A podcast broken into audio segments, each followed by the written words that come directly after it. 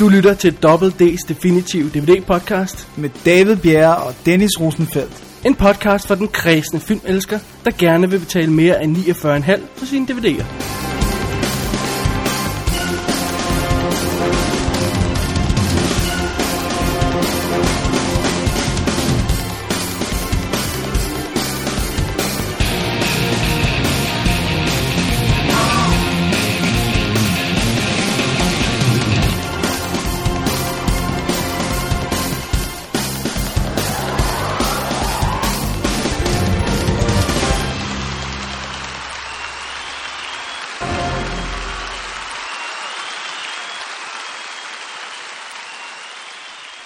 Mikrofonerne er klar, Happy Chew-kassen står på bordet, og vi har masser af DVD'er siden af, ved siden af os her.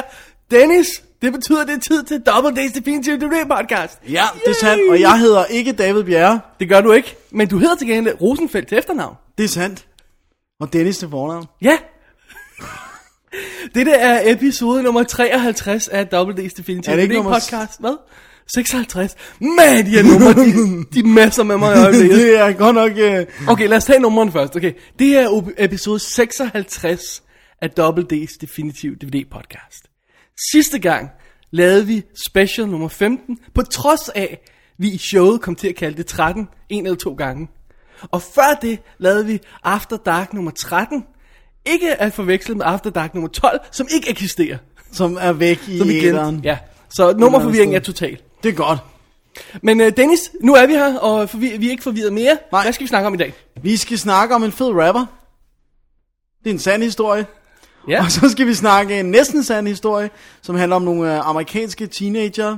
Så skal vi have en tvivlsom historie. Det er en journalist, der har et moralsk dilemma.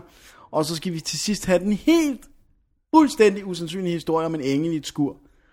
Det er Sådan. det og meget mere, som vi skal kigge på. Åh, oh, det bliver godt. Det bliver godt. Skal vi starte, starte med lidt uh, news fra vores baghave, om jeg så må sige? Lad os gøre det. Baggård må det vel være. Ja. Øhm, vi er nomineret til podcasterprisen igen! Det er godt. Sådan. Tusind tak til alle, der har nomineret os. Men det betyder selvfølgelig, nu skal man ind og stemme på os. Ja. For, ja. Fordi det gør forvirringen ekstra total. Ja. Men først skal man nominere sig, først skal man så skal man Det kender vi fra Oscarshowet, det ved alle, hvad er. Kommer Ja, ja, film ja, okay, ja, okay, ja, okay. Alright, cool. Så bed alle I kender, der har en øh, forskellig IP-adresse fra jeres, om at gå ind og stemme, og gøre det, øh, hvis I går på en skole, brug samtlige computer, der har en anden IP. Dennis, vi vil ikke opfordre snyd, vi vil gerne vinde det er på ikke ærlig snyd. vis. Hvis man går rundt på en skole og bruger alle forskellige computer, så er det ikke snyd. Aha, okay. Jeg tror, jeg lige skal køre forbi Karin Høj, det der. Under omstændigheder, så vil vi meget gerne have, at man stemmer på os. Tusind tak, hvis I gider gøre det. Ja. Så er vi øh, i, i jeres øh, evige gæld. Ja. Ja, Så, så ja. simpelthen. Og i forbindelse med hele det der øh, podcasterprisnominering, og, øh, og på opfordring af Karin Høgh, selveste Karin Høgh fra podcasterprisen.dk, så har vi fået en Twitter. Ja, Double D er på Twitter. det er sådan der. Twitter.com slash double D. Sådan Det er der. meget nemt. Nemt at finde. Og øh, Twitter updates på vores øh, website og, øh, og hele svineriet. Øh, øh, gå ind og søg på os og meld os til som, øh, som venner og, og følgere og alt det der. Hvad man nu gør. Ja, Gør det. gør det. Det er en god idé. Så kan I se alt det spændende, vi oplever Yeah. yeah. på Double D. Vi twitter lidt uh, double D stuff på Yes. den. Øh, og så sidst men ikke mindst, så i den forbindelse igen, så har vi lavet øh, redesign af nogle af siderne på websitet. Så nu når man går ind på www.dk, så når man ser på forsiden, får man nu, hvad er den nyeste episode? Hvad er den næste episode? Hvad har vi tweetet i øjeblikket? Tw- Twattet? Tw- tweetet? Tweetet? Hvad har vi tweetet i øjeblikket? øhm, og der er også et link ude i siden, der hedder abonner.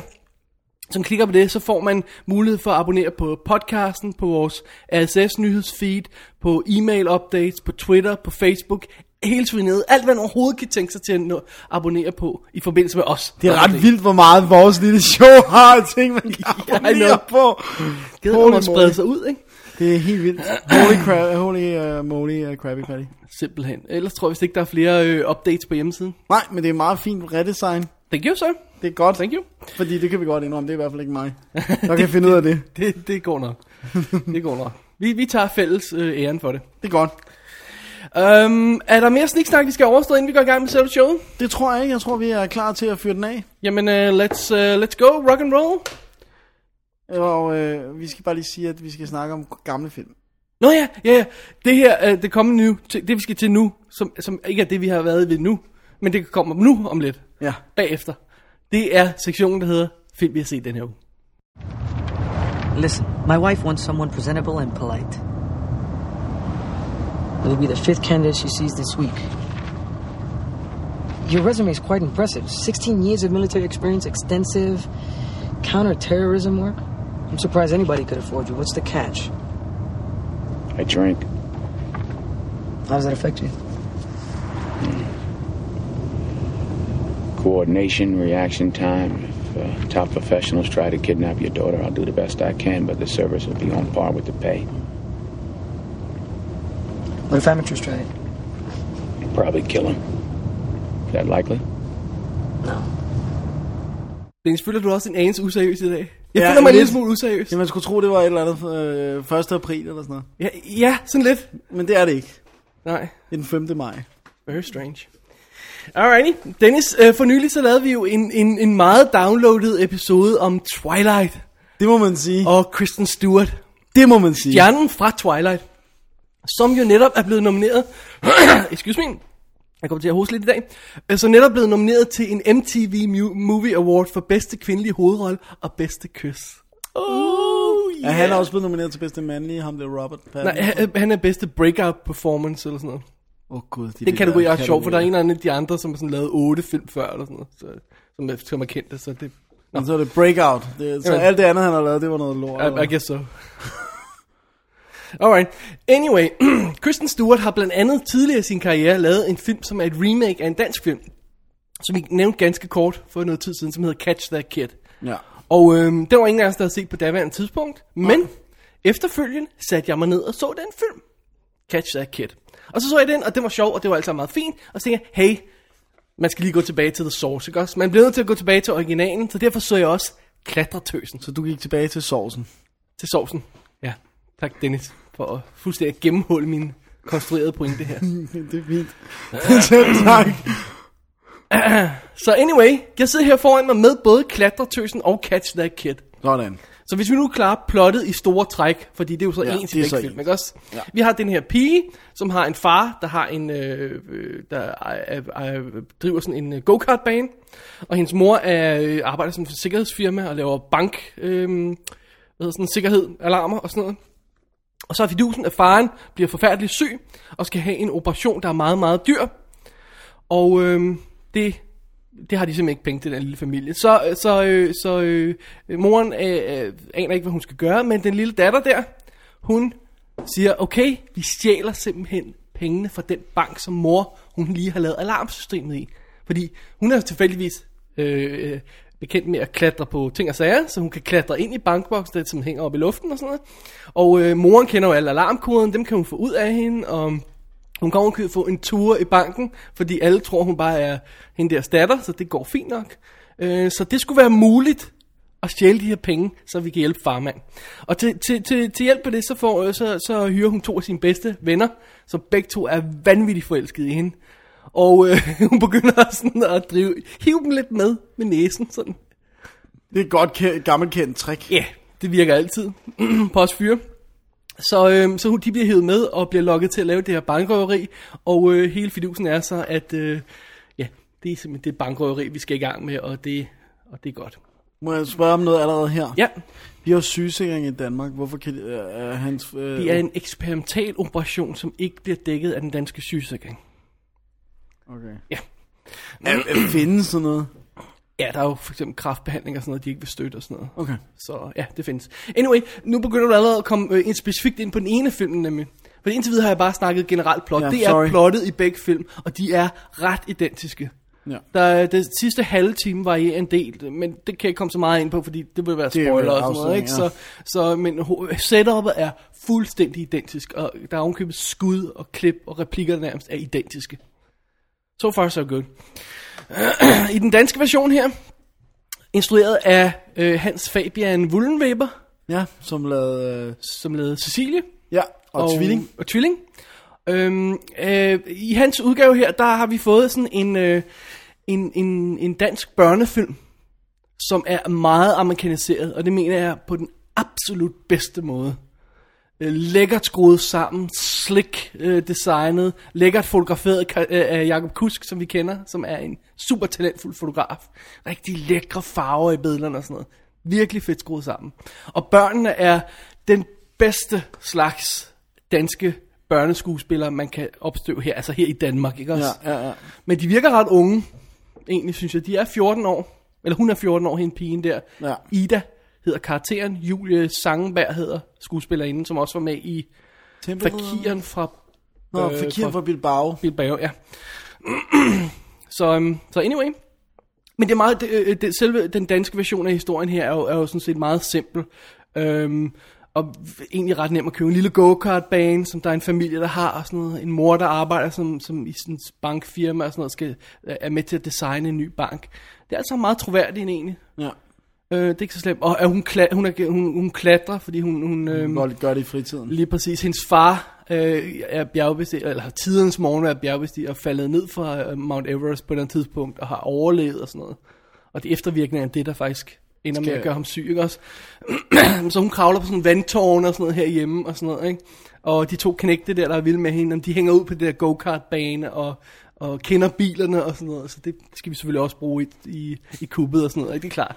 Det er awesome. Så det er alt sammen sådan et, et ærke-amerikansk setup, men alligevel grundet, eller øh, sådan øh, jordet i den danske sådan, tradition og sådan noget. Så det, ja, det jeg synes det er nærmest en perfekt kombination af de her to ting. Ja, det er en god film. Altså, det er en sød film. Altså, det er sgu meget sød film. Det hænger sgu meget godt sammen, ikke? Og den er jo god nok til, at han rent faktisk, øh, Wullenweber blev tilbudt det amerikanske, men lavede vi- tvilling i stedet Det for. kan vi godt afsløre, ja, hvis ikke øh, det er en almindelig kendt hemmelighed. øhm, ja, øh, men fidusen er selvfølgelig, der er altid det der med, øh, som undrer mig. Altså, øh, jeg, jeg mindes ikke lige, hvad... Jo, jo, det næste øh, øh, tilfælde af det er De fortabte sjælesø, hvor man i Danmark laver en film, der er klart inspireret af det amerikanske. Og så kommer amerikanerne og siger, hey, det lyder som en god idé, det der. Ja. men I har jo selv sådan nogle film, hvorfor? Ja. Duh. Okay, ja, og nok. tit med flere penge. Og... Ja, ja, så, men okay, fint nok. Ja, det er da okay. Rock and roll, altså. Øh, men det er lidt sjovt, de faldet over lige den her historie, men når man ser den, forstår man godt hvorfor, fordi den er så slik, som den er, og den er, den er lige klar til at tage, og så flytte over, tage nogle Atlanten, amerikanske også? skuespillere, ja. Ja, den er, den er perfekt til det. Jeg synes, det er en fed øh, børnefilm, fordi den er sådan lidt fanden i vold, og de røver en bank, og der er ikke en sød, fin sløjfe på det hele, for sådan på normal maner, vel? Og hun er dybt manipulerende, hende der pigen over for de to fyre der. det er den bedste scene af det der, hvor hun hver især approacher dem. De, de, de har fundet ud af, at hun, de vil have, at hun skal vælge. Ikke så meget pjat. Og hun, jeg vælger dig, men lad være med at sige det til den anden. Ja, exakt. Og så giver hun den halvdelen af et hjerte, sådan knækket hjerte der, og siger, ah, jeg har den anden halvdel, pas, pas på I den her. virkeligheden ikke er også?" det den anden gut, der har den. det øh, er at hvor- være deres halvdel af det. Og så når de dukker op til røveriet der, så har de begge to tørklæder på for at skjule det. Ah, fint tørklæde. Ja, ja, ja, det er lidt koldt og sådan noget. det er helt sjovt. Det kunne faktisk godt forestille mig at fungere i, i sådan et dansk regi. Det fungerer sjovt. rigtig godt, og hun er vildt sød, hende der, øh, Julie i hovedrollen der, så, og hun sælger den. Så, øhm, mig lige prøve at se coveret. Ja, du får lige, du får lige cover der. Værsgo. Ja. Tak. Øhm, eh, lad os springe videre til den anden så, for lad os blande de anmeldelser lidt sammen. sammen. Det kan ja. vi godt, ikke også? Jo, jo, gør var det. I Catch That Kid, der øh, bliver hovedrollen som Maddie, spillet af Kristen Stewart. Yeah! Ja. Det var derfor, du tog fat i den i. Og en af, af gutterne der bliver spillet af en af dem fra ham, øh, Nea-gutten fra, øh, fra, hvad hedder det, High School Musical. Ja, en af hendes Ja, to bejlere der, ikke High også? School Musical, ja. Øhm, hvad hedder det, go-kart-banen er stadigvæk en go-kart-bane.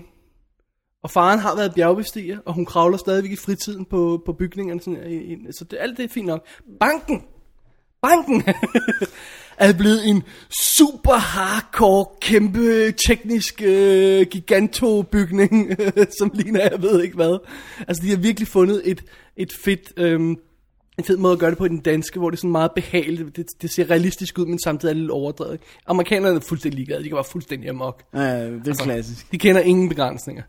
Øhm, en, en anden sjov ændring i, i de her to, for ellers de kører sådan rimelig meget efter samme, øh, eller simpelthen det sjove selvfølgelig er i den amerikanske, der er, det, øh, der, der er det jo ikke en sygesikring, som du selv siger.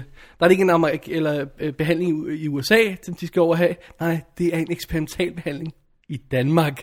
Åh! Sådan. Det er da meget sjovt, kom on. Ja, ja, ja, ja, jeg er med, jeg er med. Og igen, det er, den er, det er en sød børnefilm, men det er ikke en Disney-film. For de skal stadig røve en bank, ikke? og hun er lige så, lige så Manipulerende. over for fyrene og sådan noget, og, og spiller mod mod hinanden, og, og slipper afsted med diverse ting og sager, og, øh, så den er ikke så pænt poleret, som nogle af de her Disney-ting er.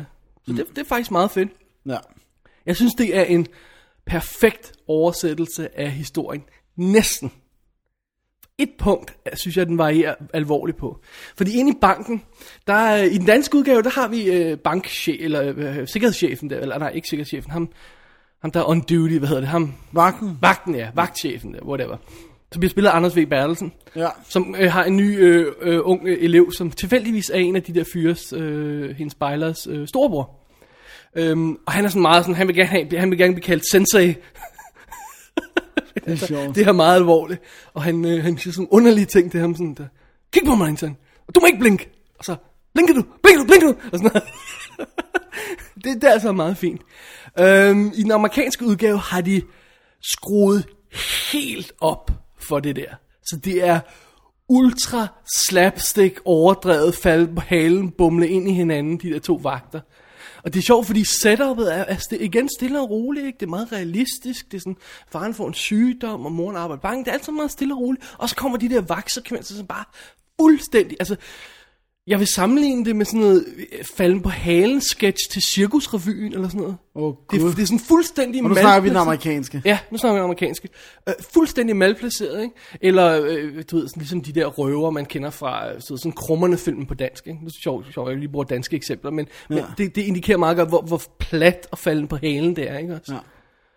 Der, er de, der er de lavet sådan helt drejning på det. Hvem er det, der spiller... Øh, er det nogen af dem, man kender, der spiller de to øh, Ja, det er James LeGros, øh, som øh, vi blandt andet kender fra, øh, er det, åh, er det Sleeper Cell? Hvor han er hans handler i den første sæson? Ja, ja, det tror jeg. Uh, eller så er der en, der ligner ham. Oh, Navnet jeg, jeg, jeg, jeg mener, ja, det er i hvert fald en, vi har set før. Øh, og Kægten er selvfølgelig en, man ikke kender. Ja. Øhm, så det er sådan lidt sjovt. Det, Ja, det er, oh, det er uncalled for. Det er svært. Og så er det meget sjovt, i den danske udgave, der er moren hende, der har ansvaret for at installere alarmerne. Og bankchefen, spillet af, øh, hvad hedder han? Jens Brygman, er det det, han hedder? Lars Bum? Nej. Nej, nej, Lars Bum er faren. Okay. Jeg tror, det er Jens Brygman. Øhm, han er sådan stille og rolig, og han vil gerne have alle glade, og nyder, nyder til personalefesten, og da han møder Julie for første gang, siger han, nu tager jeg dig med rundt i banken, kom, det skal nok blive hyggeligt, og sådan, alala, altså, vi tager det stille og roligt. Og det er så i virkeligheden ham, de stjæler, sådan, quote on quote, ham, de stjæler pengene fra. I den amerikanske udgave, der har de fundet på en ond, ond bankchef, som moren kommer ind og spørger om lånet til sådan først for at for, om de kan få lånet til, far, til at redde faren der, ikke? Og så siger han, nej, vi er en bank, vi kan ikke gøre sådan noget. Jeg kan godt forestille mig, at amerikanerne ville have brug for et incitament Lige præcis. Og så har at vi, tillade, at børnene vil gøre det. ja, ja, lige præcis. Og så har vi en, en, en, en stor, gumpetung, halskaldet, fed fyr, som er sådan øh, lederen i banken. Øh, hvad hedder det? Øh, øh, moren der er freelance. Så ham lederen i banken, det er ham, der tager hende på en tur rundt i bygningen, og det er ham, hun har kontakt med undervejs. For den unge, onde bankchef, han er fuldstændig unapproachable, ikke også? Øhm, de to ting er, er virkelig er en, er en sjov ændring. De har forsøgt, eller de har fandt fundet det nødvendigt at skrue op for det. Fordi det, det er slet, slet ikke nødvendigt. Det andet er meget mere behageligt.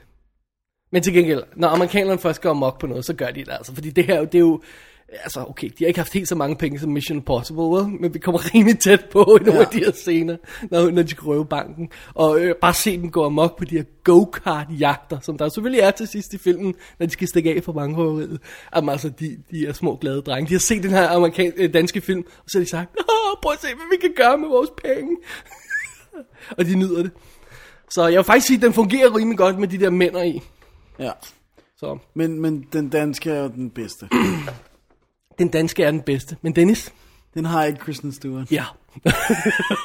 Men det er jo før Kristen Stewart var noget, man kunne bruge til noget. Altså nu snakker jeg sådan, du kunne ikke synes, hun var lækker. Nej, men jeg, som jeg også sagde i, i, i forbindelse med Panic Room, hvor hun var hvad? 12 år. Jeg synes, hun er god. Altså, jeg synes, hun er dygtig. Ja, men det er hende her øh, i den danske forhåbentligvis også. Ellers Ja, jo- men, men de har stadig det der meget danske, Ja, provincielle, må jeg sige det? det må du gerne. Touch. Øhm, hvor, hvor, hvor øh, det, Ja, i den amerikanske udgave, øh, i Kristen Stewarts fortolkning af karakteren, der, der er hun lidt mere sådan med på, hvad der, er, der sker. Ja. Okay, okay. Så, øhm, alright. Men hey, øh, en hvilken som helst udgave af det her er, er, er værd at sætte sig ned og se. Øh, det er selvfølgelig Også selvom man er voksen. Ja, det vil jeg sige. Fordi der er tilpas meget gang i den- Altså, den danske spiller 83 minutter.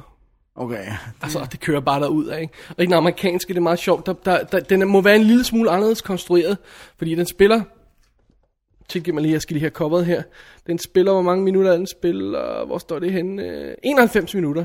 Ja. Og 36 minutter ind i den, der tager de i stedet til kuppet. Det er tidligt. Det er meget tidligt. Ah. Altså, det, øh, det er næsten en time, vi har, hvor som udspiller sig omkring kuppet, i kuppet og sådan noget, ikke? Ja. Så der er basically rock and roll, rock and roll på hele tiden, ikke? Så, ja. Sådan det Ocean, Ocean's Eleven touch i det også. det er meget sjovt. Det, det, det sgu, de sluppet ret godt afsted fra det. Alright. Jeg havde ønsket, de, jeg ville ønske, de ikke havde lagt de her ting på i forhold til den danske udgave, men so be it. Ja. Alright, den danske udgave er ude på, øhm, på Sandro Metronome, og menuen, Dennis, Er er en floorplan over banken. Og hvis du vil hen til ekstra materiale, sådan noget, du skal gå ned, ned, til venstre, til venstre, ned i kantinen, tryk på OK, og så går du frem, så står der trailers. Okay, det var ikke der, så tilbage igen. Op i gangen, hen ad næste gang, ind i næste rum. OK, special uh, features. Ej, yes, fedt der. Hvor er det irriterende. det er helt sjovt. Okay, de har forsøgt at gøre det smart og clever og sådan noget, men det er bare irriterende. Det er bare irriterende. Man vil ikke have... Vi har snakket om det før. Jeg vil ikke have min DVD-menu, skal være clever. Nej. Jeg vil bare de skal virke. Og jeg havde nemlig lige for nylig Roger Rabbit i, og ville se noget ekstra materiale. Alle menupunkterne hed et eller andet i Toontown. det er rigtigt. Som ikke antyder på nogen måde, hvad de måtte være af ekstra materiale. Ja. Og Det er de- irriterende. Nogle af James Bond-filmene har det også lidt, hvor man lige skal tænke sig om for at finde ud af, hvad det egentlig er, man skal trykke på for at launche den her Ja, mission. Ikke? Mission Impossible for 2 har også. Ja. Ja. Kæder de heller ikke det, de burde hedde. Øhm, der, er, der, er, der, er masser, der, er, der er småtterier af ekstra materialer på, som ser meget cool ud. Jeg har som sagt ikke tjekket ud. Der er kommentarspor med instruktøren og de tre skuespillere. Ikke dårligt. Det er meget cool. Den amerikanske udgave er ude for 20th Century Fox i USA, og den er også ude i England, hvor den hedder Mission Without Permission. Og øh, som faktisk er en fed titel. Ja, ja, ja. øh, hvad hedder det? Og, øh, og der har den også kommentarspor med de tre skuespillere i hovedrollen. Blandt andet Kristen Stewart. Hvis man vil høre det. Og sådan noget deleted scenes og sådan noget. Det er meget sjovt. Anyway, øh, og det, de kan begge to fås relativt billigt, så tjek det ud. Er not so bad. Alright. Håber ikke, jeg tra- jeg trak den alt for langt ud med en dobbelt anmeldelse, Nej, Dennis. nej, nej, det... Du snakker jo, som, du, som vi gør i dobbelt D-regi. Åh oh, gud, det betyder langt, ikke? Jo, Men Dennis, kan du så ikke forfriske vores øh, palette her med noget, noget i en helt anden retning? nu vil jeg komme med aftens bedste film. Okay, in the, in the words of Monty Python, and now for something completely different. Hvad har du foran dig, Dennis? Jeg har Lock Up. det er en dejlig film. Det må jeg sige. Der må en happy tune til. Det er det, der skal til. Det er jo historien om Leone, som han hedder. Øh, spillet af Sylvester Stallone. Som øh, øh, sidder i fængsel i starten, ved vi ikke rigtig hvorfor. Øh, hvad det er der, han, men han sidder i sådan et åbent fængsel, for han har været ude og, og gå rundt sammen med sin kæreste, og så ved, kører de ham, kører ham hen til fængslet. Nu skal han ind og afzone den sidste periode af, af sin fængselstid, og de, jeg kan ikke huske, de siger, det er meget kort tid. Vi ses om tre uger eller sådan noget, ikke? Går, går han ind, og det er datten, og det, han, alle hilser på mig, hey, og hvordan var det derude, og har du taget nogle porno, har du taget nogle luder med til mig, ej, de tog dem ude i receptionen, ah, og sådan noget. Du ved, han er sådan, uh, the talker, sådan, og det, det er ikke et max security prison, og det er ikke farlige mennesker, der sidder der, så det er stille og roligt, og han går sådan og hygger. Som en, Dennis- hvad siger du? Hvorfor har de så sly siddende der? Det er det. Okay. Fordi Nå, han er farlig. sådan. Øh, øh, øh, så en, om natten kommer, de, øh, kommer der nogen og tager ham med og siger, you're being relocated. Ryt, Flår ham ud, og han bliver bare ved med at sige, hvad har jeg gjort galt? Fortæl mig, hvad det, altså, hvorfor det her sker. Og de bliver bare ved med at sige, shut your mouth, og bla bla bla, smider ham ind i et fængsel. Eller ind i sådan en vogn, og kører ham hen til et andet fængsel, som så er sådan et maximum security med kæmpe mure og flere porte og hele multitausen.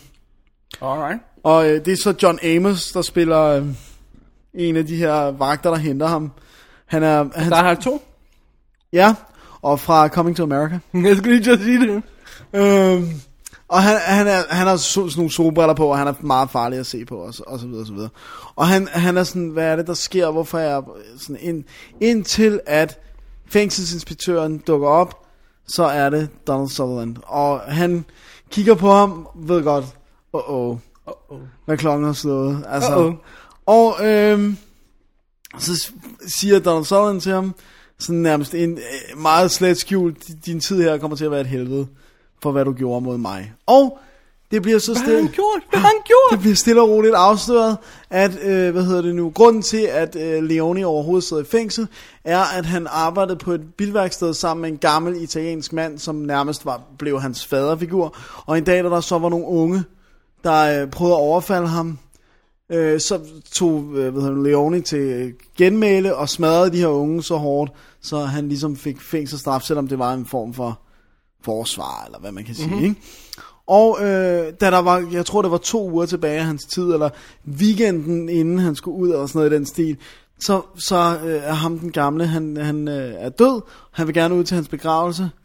Øh, Don Sutherland vil ikke lukke ham ud, så han flygter fra det her ellers øh, max security prison, som ingen andre havde flygtet fra, og pressen får nys om, hvorfor han har flygtet.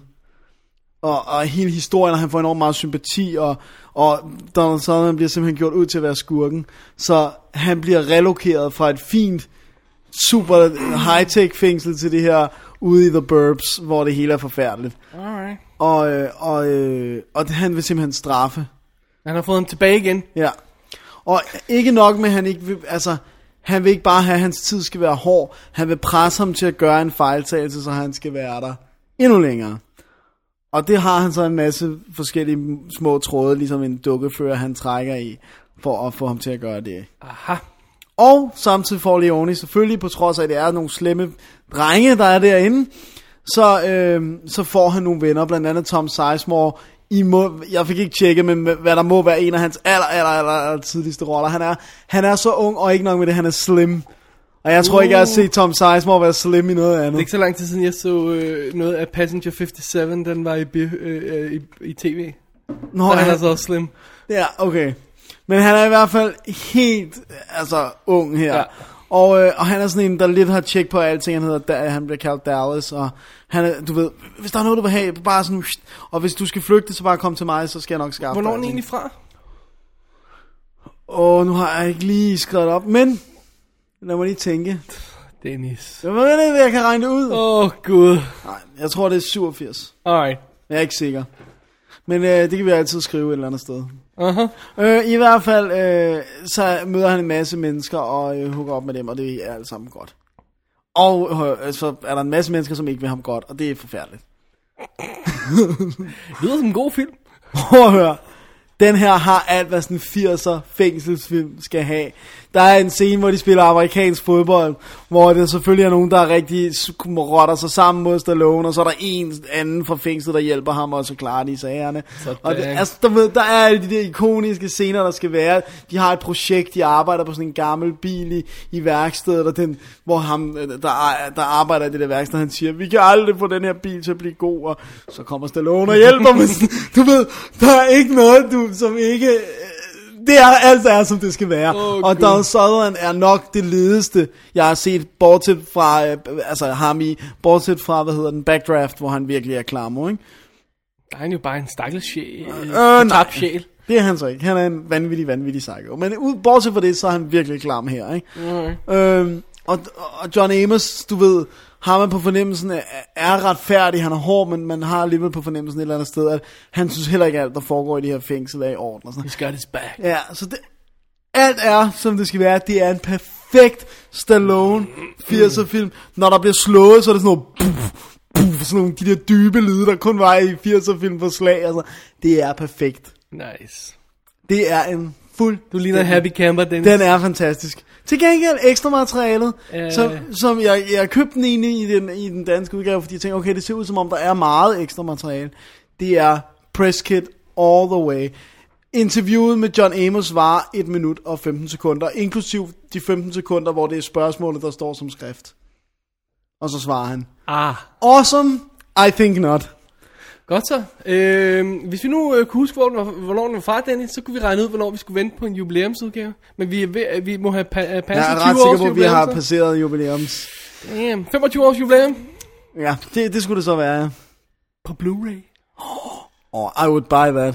I would know you most would. definitely buy that. Åh, oh, goodie. Men en sjov oplevelse. Ja, og øh, en film, jeg øh, har set utallige gange. Og jeg så den sammen med en pige, som godt, også godt kunne lide den. Min kære kæreste, som vi jo nævner on and off i det her program, Ja. øh, øh, kunne godt lide den også. Det er godt. Hun Så der er god- også noget til damerne i. Hun har en god smag i hvert fald i nogle retninger. Ja. Kærester, for eksempel. Alrighty. Happy Chew på det. Happy Chew på det. Dennis, det bringer os i endnu et uh, U-turn i, tilbage i, uh, mod Skandinavien i en helt anden retning. Uh, fordi at uh, jeg sidder her foran mig med et stykke papir, hvor der står noget på, fordi rent faktisk har jeg glemt filmen derhjemme. Så min fint konstruerede sætning her med, at jeg sad foran mig med en film, det passer ikke. anyway, den tredje bølge, den tredje af Morgan, som er den tredje film i Johan Falk-trilogien, som jeg troede med, at øh, jeg ville vende tilbage til, når vi, når vi fik vores almindelige show, og, Ja. og det er jo så det, vi har nu her. det og så lever, lever du op til din trussel. Exactly. Øh, familien Bjerre har været udsat for alle tre øh, Johan Falk-film på, øh, på filmaften derhjemme, og har syntes godt om dem alle sammen. Øhm, I den anden film, i den første film, der, der havde Johan Falk, han, øh, han tog loven i sin egen hånd for at, øh, hænder, hedder det, for at, øh, for at, lø, for, for, for at sørge for, at en lokal øh, svensk gangster blev bragt til retfærdighed.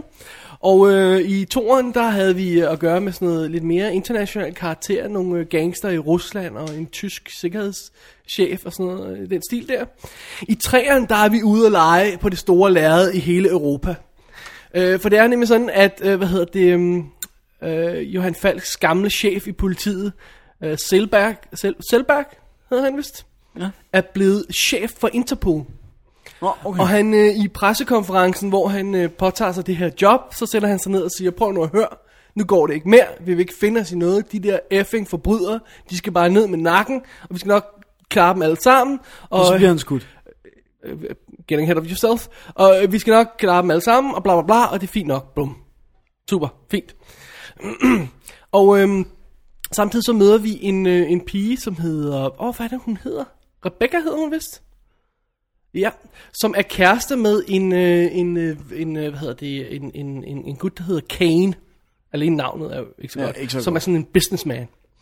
Og hun har fundet ud af, at han er involveret i smugling, menneskesmugling og alskens ting og sager, som Det ikke er så godt. ikke godt. Og øh, hun har altså forfærdelig meget lyst til at gå til politiet med den sag. Øhm, samtidig så skal vi have Johan Falk ind i historien. Han får et opkald fra sin gamle chef der og siger, prøv at høre, nu tager vi en lille middag sammen, snakker vi om det. Må ikke vi kan finde ud af et eller andet.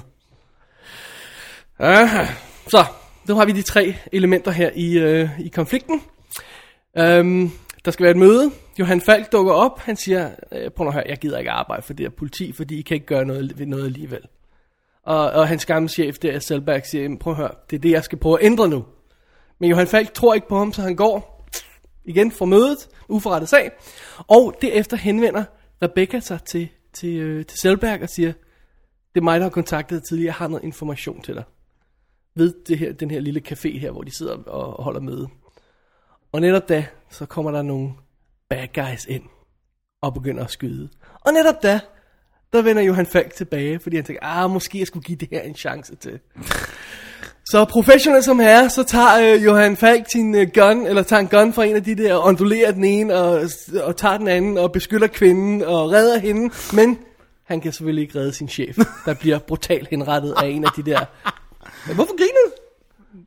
Fordi jeg kunne også godt have fortalt det her, jeg har ikke set filmen. Så? Nå, 10 minutter inde i den. Ja, ja, okay. Og som videre. Så, øh, så fidusen er, at øhm, øh, hvad hedder det, chefen bliver myrdet. Øhm, og det her, de her folk, som, øh, som, står, som, som står bag, altså selvfølgelig for det først Interpol-folkene, som prøver at finde ud af, hvad der er sket. Så er der øh, vagtfirmaet, som ham Kane har hyret, som ikke ved noget om, hvad han laver. Som skal prøve at opklare sagen, og tror, de har sådan en clean-cut sag med, at øh, de skal forhindre konen i at stikke af. Og, men de, der, der, er, der er selvfølgelig en eller anden, der har haft en åndssvag mobiltelefon med et kamera, og har det her ene skud af Johan Falk, der sådan i total øh, trænet, øh, hvad hedder sådan noget, military øh, hvad hedder sådan noget, Stil, teknik. Ja, teknik. Han holder pistolen på en bestemt måde, og skyder de der på en bestemt måde. Double tap, det sådan tsk, brystet i panden, alt, whatever, hvad man nu skal og sådan noget. Ikke? Ja. Så de ved, at ham der gutten, ham skal de fat i. Det er ham, der beskytter øh, hende konen der, øh, Rebecca. Og de er on the run, og de har så alt, hvad der kan kravle og gå, og folk efter sig. Internationale legemorder, øh, sikkerhedsfirmaer, øh, Interpol, alt skal sager. Og samtidig skal Johan Falk sin familie med på vejen, så- som, altså, som altså var med ham. Øh, I det der by der, hvor de var. Jeg kan ikke huske, hvor det er, de holder dernede. Det er også lige meget. Um, så det er vores setup i den her historie. Og øh, det vi arbejder os hen mod, det er det store showdown i, øh, hvor det, i hvad er det, Haag eller sådan noget, den stil der. Hvor der er sådan en kæmpe møde for, for sådan europæiske Politi ledere, whatever, alt sådan noget der. Øhm, hvor vi har et fedt showdown til sidst med bad guys og overvågning og et hotel og, og, og gisler og ting og sager og skyderi i gaden, mens der er uroligheder, alt sådan noget der. Det bliver ikke sparet på noget. Så øhm, det er den tredje Johan Falk film. Jeg kan skide godt lide den. Sådan. Jeg synes, den er fed. Cool. Igen, altså det er, det er super, super troværdigt bygget op. Det er ikke sådan overgivet. Okay, til sidst skruer de lige lidt op for det, ikke? Og så det bliver lidt amerikansk. Det er sådan noget med brændende biler og bomber og ting og sager og sådan noget. Fair nok, det skal der også være plads til. Men den holder sig rimelig meget inden for, Realismens ramme. Ja, og, og, vi- og, og specielt det der med ham der Johan Falk, han er bare, han er bare ikke nogen heltetype. Han er sådan stille og rolig og afdæmpet. Han får ikke de der moments, hvor han kan stå og, og, og, øh, og hvad hedder det, Plukkeløs med en maskinpistol. Ja, og stå sådan. og, og øh, puste brystet op over for nogen. Og han får ikke de der moments, hvor han nok kigger ind i vidnets øjne og lover, at han nok skal beskytte hende over øh, øh, for alt i verden. Og sådan noget. Han, han får ikke de der øjeblik. Han er ikke den type. Han er hård og kontant og to the point, og ikke en skid mere end det. Og det er fedt. Det er meget behageligt at se en gang imellem, for det, det kan jo godt blive lidt overdramatisk nogle gange i de amerikanske film. Det er vi Ja. roligt blive enige om, ikke? Jo, Øhm, så det er troværdigt. Ja, og så samtidig så er det hele bygget op på det her fundament af moderne finansforbrydelser, hvor, hvor øh, for eksempel chefen i det her sikkerhedsfirma pludselig går op for ham, at han arbejder for the bad guy. Han har ingen anelse om det. Han ved ikke, hvem der betaler hans løn. Ja. Øh, der er ingen, der ved noget. Det første, man begynder at hive i trådene og finde ud af, hvor oh, det lever hen til det ene firma, det andet firma, det tredje firma. Hov, her var bad guysen, ikke også? Jo. Øhm, og det, det, det er virkelig skræmmende. Øh, og, en, og en fed ting, og meget troværdig ting igen, ikke? Ja. Så øhm, I like it. Godt. Super. Og bad guyen er vildt cool. Igen, ikke noget overgivet, ikke noget sådan Er han, er han svensk, eller? han er amerikaner, tror jeg. Okay, Eller i hvert fald englænder. alright. Øh, ja, jeg ved sgu ikke, jeg har ikke set ham. Men han snakker ikke øh, svensk i filmen, det var mere det, jeg tænkte på. Nej, nej, nej, folk snakker deres eget sprog i de her film. Okay, Så tyskere snakker tysk, og franskmænd snakker fransk, og så fremdeles. alright. Det er, meget, det er også meget cool. Det er, Ja, igen det er der også med- troværdigheden. Ja, men det var også meget... Øh, Det er også alle andre lande, alle andre lande end USA vil i virkeligheden måske gøre det på den måde, ikke? Det der med, ja, ja. det er måske nok rigtigt, ikke? Ellers så, så er der selvfølgelig Ja, Italien. du vil ikke, du vil ikke, du vil ikke en dansk film have nogle tyskere, der taler dansk med tysk Nej, accent. Altså, det vil du ikke have. Nej. Det er, det er virkelig en amerikansk ting, eller måske virkelig en engelsk ting. Ja. Så, um, ja, I like it. Uh, gå ind på www.dk og klik på episode 53, og klik på DVD-linket. 56, ja. Oh, Jesus Christ! Nå, men det er godt, jeg kan rette dig her. Tak, tak min ven. Klik på DVD-linket for at finde ud af, hvad det er for en DVD, jeg har fat i her, fordi jeg har altså glemt den derhjemme. I'm sorry, jeg har den ikke foran mig. Men der er ekstra materiale på alt muligt guf. Alright, okay, nu lige et sidste spørgsmål her Ja. til det. Vil det kunne betale sig at sætte sig ned og se alle tre i hug, eller har, behøves det ikke? Fuldstændig lige meget. Det behøves ikke. Alright. De hænger smukt sammen, men det er separate historier i separate øh, Univers. Ikke universer. dele af han her, ham der Johan Falks liv. Okay. Falks liv. Du, nu nævner du ham, Johan Falk. Er han en romanfigur, eller hvad? Det er karakteren i det her. Det er, Men han er ikke også en nej, nej, nej, romanfigur. nej. Han er ikke sådan en Cheval Nej. Valø eller et eller Men nu bliver han jo rent faktisk en større figur, ikke? Fordi som jeg nævnte i forbindelse med anmeldelsen af toren, at der kommer nogle flere, var ikke i forbindelse med toren, eller var etteren? Øhm, at der kommer nogle flere øh, Johan Falk film. De laver en til biografen, og så laver de, var det fem til, til tv, eller sådan noget den stil der, som de okay. laver nu. Så det skal nok blive spændende. Gang i den. Dennis, Ja. øhm, øh, du skrev en sms til mig i går. Ja. Skrev, jeg har også set The Incredibles. Ja. Betyder det, at du ikke har set den før? Jo, jo. Det Nå, jeg. okay. Men det, det, det, øh, det var fordi, at øh, det var lige øh, sådan en eftermiddagsting. Ah, Hvor man en sådan var lidt træt, og man gider, man gider ikke at se sådan en, en anden alvorlig film, der solen skinner udenfor. Sådan. noget. Fordi man går ikke ud i det jo. Så, så trækker man gardinerne for at se, øh, se noget sjovt. There you go, sir. Sådan der. Så øh, vi så uh, The Incredibles. Ah, Disney, altså Pixar. Pixar, Disney, Disney. Disney Pixar ting, ja. Ja. Øh, instrueret jo af øh, Brad Bird, som også har lavet øh, blandt andet øh, Ratatouille. Ratatouille? Ratatouille. Og øh, det er jo, øh, den har nogle år på banen efterhånden, eller det går relativt hurtigt, vil jeg sige, med de der Disney-film, de spytter dem jo ud. Men øh, jeg synes, det er en af de mere originale. Historien er jo om, om øh, superhelte, som- hvor, at, hvad hedder det nu, øh, der begynder at ske det, at de bliver sagsøgt. Øh, Altså i starten af filmen bliver de sagsøgt for de, de skader, som de har gjort, for eksempel når de redder... Forløberen for Hancock. Ja, ja, faktisk. faktisk. Gud, nu du siger det. Ja. Total forløberen for Hancock. øh, øh, så, så de får at vide, altså alle de her superhelte får at vide, I bliver relokeret af regeringen, og I bliver ikke, altså I skal ikke stå til ansvar for det, I har gjort, men det er mod, at de lover aldrig nogensinde at gøre heldegærninger igen. Og så går der 15 år, Uh-oh. og så følger vi den her familie, som har Mr. Incredible og Elastigirl, og deres øh, øh, tre børn, to, af, øh, to hvor jeg er mennesker, og den øh, tredje er en baby. Og, øh, eller, det er jo så også et menneske, men ikke helt. det, er- to af dem kan kommunikere med ord. Den tredje er bare irriterende, for det er en baby. Og øh, så sker der det, at... så sker der det, at han kan ikke rigtig lade være med at sådan at prøve lidt. Så han mødes med sin, øh, med sin øh, ven fra dengang, Mr.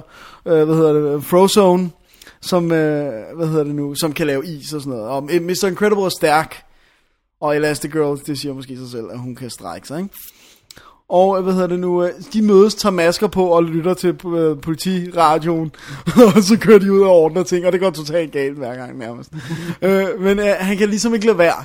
Og han bliver så en dag kontaktet af en, af en kvinde, der kalder sig Mirage, som siger, vi har brug for din hjælp, du skal komme ud og stoppe en dræberrobot. Og han begynder så at blive hævet tilbage, til, sådan, og, og konen begynder at tro, har han en affære og sådan noget, da det lige pludselig går op for os, at det er en fra hans fortid. Jeg vil ikke afsløre, hvem det er her, men som lige pludselig er, er nået et punkt, hvor nu vil han hævne sig på Mr. Incredible for noget, ah. han gjorde i sin fortid. Okay. Og øh, det er, sådan, det er altså ganske sådan, relativt simpel historien. Og øh, ja, så kan vi sige, at han kommer i fare, og så må hele familien øh, stå sammen for at, at, at redde ham. Ikke? Og børnene, der er den ene, øh, sønnen kan løbe meget hurtigt, og øh, pigen, hun er faktisk ligesom, øh, hvad hedder hende, kvinden i øh, øh, Fantastic Four. Hun kan både gøre sig usynlig og lave force fields. Ah. Det er det. Sue Storm. Ja. Nej, det var ikke det. Jo, jo, det var Sue. Sue Storm. Okay. Og det er det. Det er plottet, i hvert fald. Øh, hvad var det, jeg ville sige? Øh, øh, jo, okay, fint.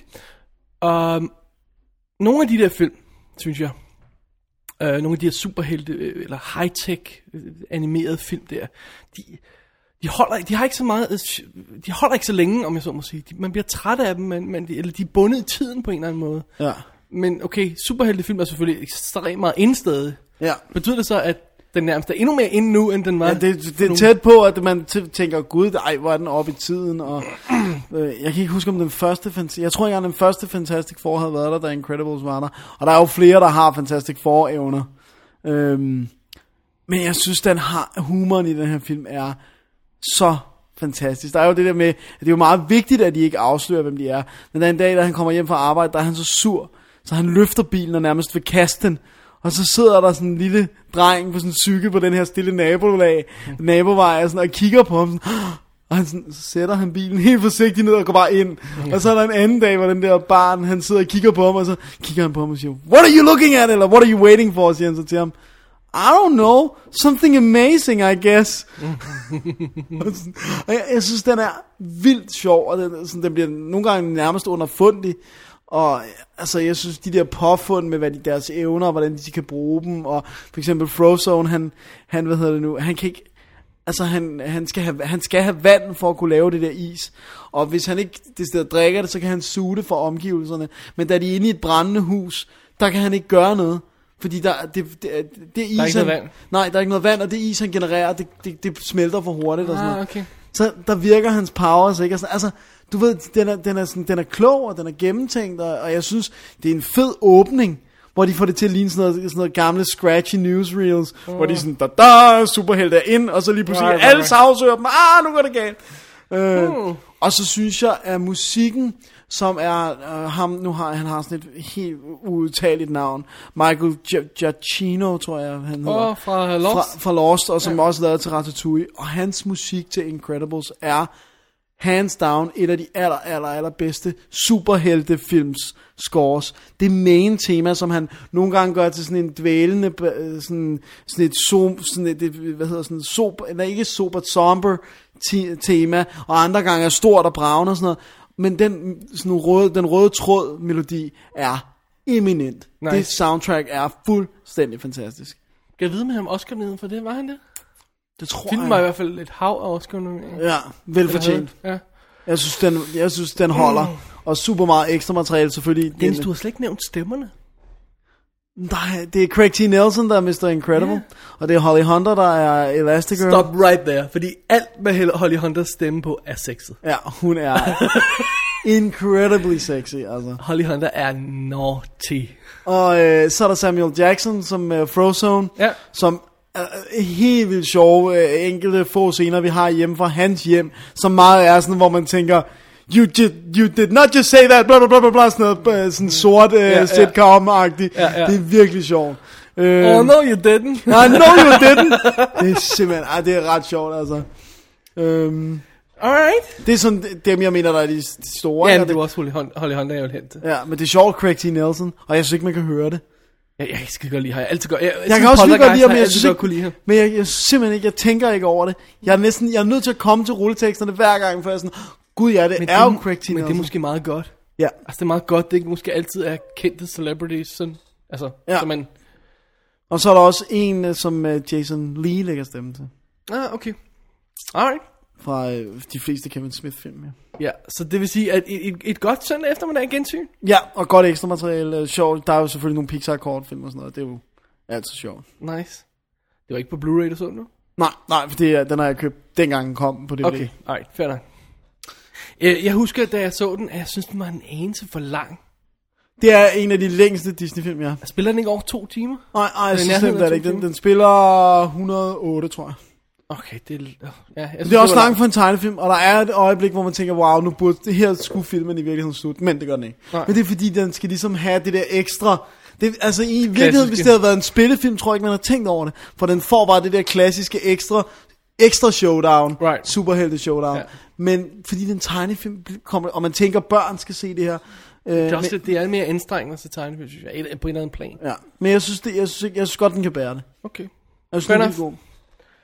Alrighty. De utrolige, De utrolige, ja. ja. som den hedder på dansk. Øhm, inden vi øh, slutter stakken af film, vi har set den her uge, som ikke er nye, som at vi har set, så lad os lige få dækket en film, som du har set, Danny, som du har set, som, som vi har anmeldt før, men som du har set på Blu-ray. Ja. Sunshine. Sunshine. som man jo ikke kan nævne nok, som værende en fuldstændig fantastisk film. Uden at sige replikken, For, For seven years I spoke with God. Og det var ikke planlagt. Vi ved bare, hvad det er for en øh, ene replik, der skal Oh, med på yeah. den. Prøv at høre.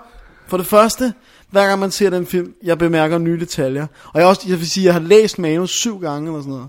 Jeg synes, det er et eminent godt manus. Det er ude i bogform for de der, altid udgiver øh, øh, Jeg synes, tror, vi linkede til det sidste Det er gang, rigtigt, men, det øh, gjorde vi, ja. ja. Det er fremragende, der er noget storyboards i og sådan noget. Men, nu var det på Blu-ray. Billedet, helt vanvittigt godt. Altså, Det er Du ved- virkelig, det er, jeg har altså også sendt mange folk hjem med den her film, som, som tester deres udstyr, ikke? I den tro, at den var god. Jeg sagde, ja. Den her må være god, men jeg har ikke tjekket den endnu. Nu har du tjekket, og kan nu bekræfte, tjekket, og den, den, er den, er virkelig flot, og altså, computereffekterne kommer til deres fulde ret.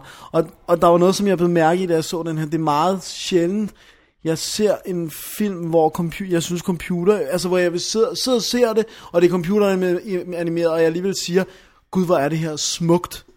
Billederne i den her film er smukke, Ja. på trods af flere af dem. Det stedet er ren computeranimeret, og der ikke er noget, altså der det, har reelt har været Det der med, med, med solen og, og, og universet, og, og der er sådan noget poetisk over det, ikke? Sådan, Det, det er, det er voldsomt, og det er helt Det er næsten synd, det er en science fiction film, fordi at der er mennesker, der vil styre udenom Ja. ja.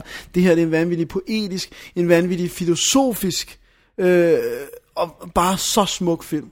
Og det vil jeg sige, det kommer til din fulde ret. Og så noget andet, som vi tit snakker om, det der tit bider man ikke mærke i surround sounden, hvis den bare gør sit, altså hvis den gør sit arbejde, så selvfølgelig, men her, den ikke bare gør sit arbejde, det er virkelig et godt øh, DTS-lydspor, som er på Blu-ray'en. Det er virkelig som at være ude i rummet næsten. Altså. Og det score til den film, oh, det er et af de bedste, det der er er lavet. så godt, og det er heller ikke ude på CD, så vidt jeg ved. Nej, men hvis man er lidt færm, kan man godt finde det. Ja.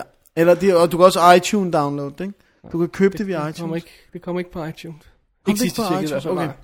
Nå, men, øh, men virkelig ja, meget, meget, altså, og en, nu har vi sagt det sikkert, det vi anmeldte, men jeg vil gerne gentage det. Se Sunshine, hvis, den ikke, hvis I ikke har set den, for det er en fuldstændig fænomenal og smuk film. freaking tastic film. Ja, Jeg så den i biffen. det gjorde jeg ikke. Jeg ville gerne, men det var, var det ikke sådan noget op en uge, og så blev den flået jeg af. ikke. Jeg så den til en pressescreening. Okay. Og jeg kæmpede mig gennem sne og alt muligt andet for at nå ind og se den. Sådan. Og det var værd. Jeg det. må at grave min mors bil ud. Det var... awesome. True story. Som jeg sikkert har nævnt før. Ja. Kørte du selv bilen? Nej, du Nej, nej, nej, jeg har ikke kørekort, så det går ikke. Nej, det er en dårlig idé, så at køre en bil. Øhm, alright Dennis, det var godt, vi lige fik den med. Ja, Øh, gå ind så- på, øhm, på, øh, på www.dk, klik på arkiv og find Sunshine i vores... Nej, undskyld, klik på filmliste. Find Sunshine der, og så øh, vil der være de links, vi omtalte til bogen der i forrige gang, vi anmeldte den. Awesome. Så ja. Ja. Var det det? Det var det. Det var de, de gamle film. Ja. Men så har vi en stak nye. Det er det, vi har. Alright, let's do it. I keep thinking if, if only we hadn't. It's like um, my whole life, all I've ever thought about is what I could get for myself. My own baby.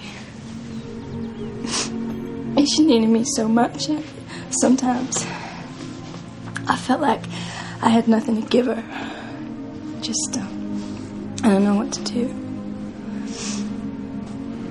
What are you gonna do? What I do best. I'm gonna kill him. Anyone that was involved, anybody who profited from it, anybody who opens their eyes at me.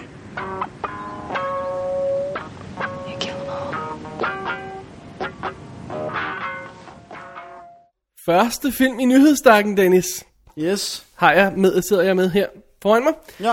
Det gør jeg rent faktisk denne gang. Den er Yes, lige her. ja, jeg tror på dig, ja. Nothing But The Truth. Instrueret af Rod Lurie. Ja, Bær med mig, over med mig et øjeblik, Dennis. ja jeg bærer.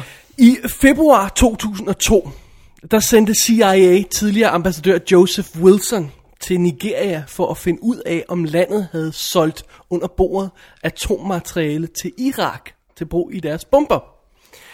Øhm, til brug i masseødelæggelsesvåben for at være helt nøjagtig. Øhm, I marts 2003, efter invasionen af Irak og sådan noget, øh, så begynder han at skrive nogle artikler, Wilson, øh, hvor han gør opmærksom på, at alt det der Bush sagde i sin tale til nationen, og alt den der begrundelse, der var øh, for at invadere Irak, øh, rent faktisk ikke var understøttet af hans rapport. Han kunne ikke bevise, at der var noget masseødelæggelsesvåben i Irak. Øhm, efterfølgende skrev øh, ny øh, Washington Post-journalisten Robert Novak en artikel om den her situation, hvor i han nærmest henkastet nævner, at øh, Wilsons kone, Valerie, jo er CIA-agent. Og hun er CIA-agent. Aktiv CIA-agent, skriver han i avisen. Øh, det er ikke så godt. det er øh, blevet en ret øh, stor sag. Øh, masser af kontrovers og, og, og bla bla bla. Og øh, kan man det, øh, hvis man har den her information, kan man så afsløre den? Bør man afsløre den? Må man afsløre den? Var det CIA, der leakede informationen for at straffe Wilson for ikke at finde de beviser, de skulle bruge til deres præsident? Så fremdeles. Her øh, forlader vi virkeligheden, og så vender vi os mod fiktionen, for det er den sag, som Rod Lurie har taget udgangspunkt i, når han har skrevet Nothing But The Truth. Det er ganske enkelt historien om journalisten Rachel, spillet af Kate Beckinsale, som får opsnuset, at en, øhm, en CIA, øh, øh, altså en, en af, af, af mødrene i hendes øh, skole, hvor, eller skolen, hvor hendes, hendes barn går, er CIA-agent. Og hun skriver en artikel om det i avisen. Og øh, det er altså meget fint forsidestof, afsløret, afsløring det hele. Øh, medierne går amok, øh, kan man det. Og øh, ret hurtigt bliver en, øh, øh, hvad, det, vi, hvad kalder vi en offentlig anklager, hedder det vist på dansk, ikke? Jo. En special prosecutor. Øh, Patton Dubois hedder han, spillet af Matt Dillon. Han bliver udpeget til at øh, hive, øh, hvad hedder det, Rachel foran en dommer, og få hende til at afsløre, hvem hendes kilde er til den information. For som man siger, et eller andet sted derude, der render en trader, en forræder rundt, der har afsløret identiteten af en CIA-agent over for en journalist. Ja. Det er ikke engang det, at hun har afsløret det over for offentligheden. Det er problematisk i sig selv. Det er ikke det, der er hans mission. Han vil have navnet på hendes kilde. Og hun nægter at afsløre, hvem det er. Hun har ikke fortalt det til sin chefredaktør, spillet Angela Bassett i øvrigt, øh, som kun har fået hendes collaboratory witness, hvad hedder sådan noget, øh, eller source med, altså det vil sige den, der har understøttet, for, øh, den nummer to, der har afsløret det her for hende, eller den, der har bekræftet, at det er en sand historie. Men den oprindelige kilde er det kun Rachel, der kender. Og øh, hun vil ikke afsløre den, som sagt. Og øh, det starter med, at øh, de, du ved, de, de skal hive hende for en dommer, og bla bla bla, og stille og roligt, og, og øh, øhm, øh, avisen der, hun arbejder for, jeg tror det er Washington Post rent faktisk, som den rigtige avis der, som også for, for en virkelig sag, øh, hiver en super forsvar ind, Alan Alda spiller han, øhm, som siger, prøv nu at høre, vi tager stille og roligt, de har ikke nogen sag, de vil ikke smække dig i fængsel eller sådan noget. Og de møder op foran dommeren, som siger, prøv nu at høre, du må jo afsløre det her, eller også ryger du i fængsel nu. Okay. Øh, det kan jeg ikke, siger hun så. Fint nok. Hun bliver marcheret afsted mod fængslet, og hun når lige at råde til manden. Hey, husk at hente børnene klokken der, der. Og så bliver hun smækket i fængsel. Uh-oh. Um, og det er så her, vores historie udspiller sig. Hun sidder i fængslet, og hun nægter, nægter at afsløre sin kilde. Og imens så øh, går der dage og uger Uger. og måneder og flere måneder, og øh, hun vil helst ikke se sit barn, fordi at Han, skal, han hun skal forbinde med fængsel. Ja, ikke? han, han kan ikke komme ind og se hende der. Øhm, øh, aviserne holder op med at skrive om sagen. Øh, der er ikke noget støtte i offentligheden. Hendes mand begynder at vende hende ryggen, og øh, anklageren der, Dillon, der, han holder hårdt fast i sine principper. Han nægter at rykke sig på det der. Og han går hardcore efter at få hende ned med nakken. Og dommeren øh, hjælper ham bare. Så øhm, det er er her vildt interessant diskussion. Jeg kan huske traileren, så tænker jeg, det der, det må være en god. Ja. Det ser ud som om at være Yes, en god. yes, yes. Øhm, det er nemlig en super interessant diskussion. Øh, la, altså, lad os ikke gå i flere detaljer med den her, fordi der er selvfølgelig, der er selvfølgelig nogle twists og turns undervejs. Ikke? Mm. Men det er også meget langt stykke hen ad vejen en historie om, hvor lang tid hun kan holde til det her. Ja. Om, øh, og så er der selvfølgelig en masse moralske problemer, der, der dukker op i den her, den her konflikt her. Øhm, jamen, øh, er, det, er det rigtigt, hun afslører? Er det en okay ting, at hun gør? Hun afslører en CIA-agent i offentligheden? Det, det synes jeg faktisk også er vildt interessant. Lad os, lad os prøve at tage fat i det. Det, der sker, når hun afslører en agent, og det er så også det baseret på virkeligheden, når hun afslører en aktiv agent, som kommer undercover personen agent, i fare jo. Udover personen kommer i fare, så kommer alle sager, som den person i sit professionelle liv at all nogensinde, fra start til slut, kunne være de sidste 15 år, alle sager vil være på vippen. Fordi hvis der er en sag derude for 15 år siden, som står og falder på, øh, at en eller anden person tror, hun er undercover, eller øh, tror, hun er noget, hun siger, og finder ud af, at hun er CIA-agent, så kan den falde sammen. Det er lige meget, om der er gået 15 år. Og det kan skabe forstyrrelser gennem hele, øh, kædereaktion gennem hele systemet og sådan noget. Alt, alt, hvad hun har rørt ved i sit professionelle liv, er i fare. Men, men der er jo nogle gange CIA-agenter, der når de er trukket sig tilbage, træder frem. Ja, det er jo, altså, der er jo også nogle, der er jo forskel på at være CIA-agent og øh, sidde på kontor og lave nogle analyser og sådan noget, ikke? Øh, Og de gør meget stort nummer ud af, hende her, hun, er, er i i felten. felten. Okay. Hun, har, hun er en af dem, der har været ude og snakket med folk under en anden identitet og sådan noget, ikke? Okay. Øhm, alright. Lad os, må, må jeg starte med filmens problemer først? Det må du. Fordi må, jeg, det- må jeg lige se coveret, mens? Ja, det må du gerne det her. Uh, fordi Rod Lurie, han er lidt tung i røven nogle gange, for at sige det lige ud. Uh, og uh, filmen starter med sådan en scene, hvor de sidder på skolebussen. Øhm, øh, de har sådan, der, der er nogle mødre, der kører med skolebussen for at holde styr på børnene og sådan noget i den stil der, ikke? Og så er der en, en, en, en, en, en, en, en lille dreng, der driller, driller en lille pige, og så kommer pigen hen og siger det til hende.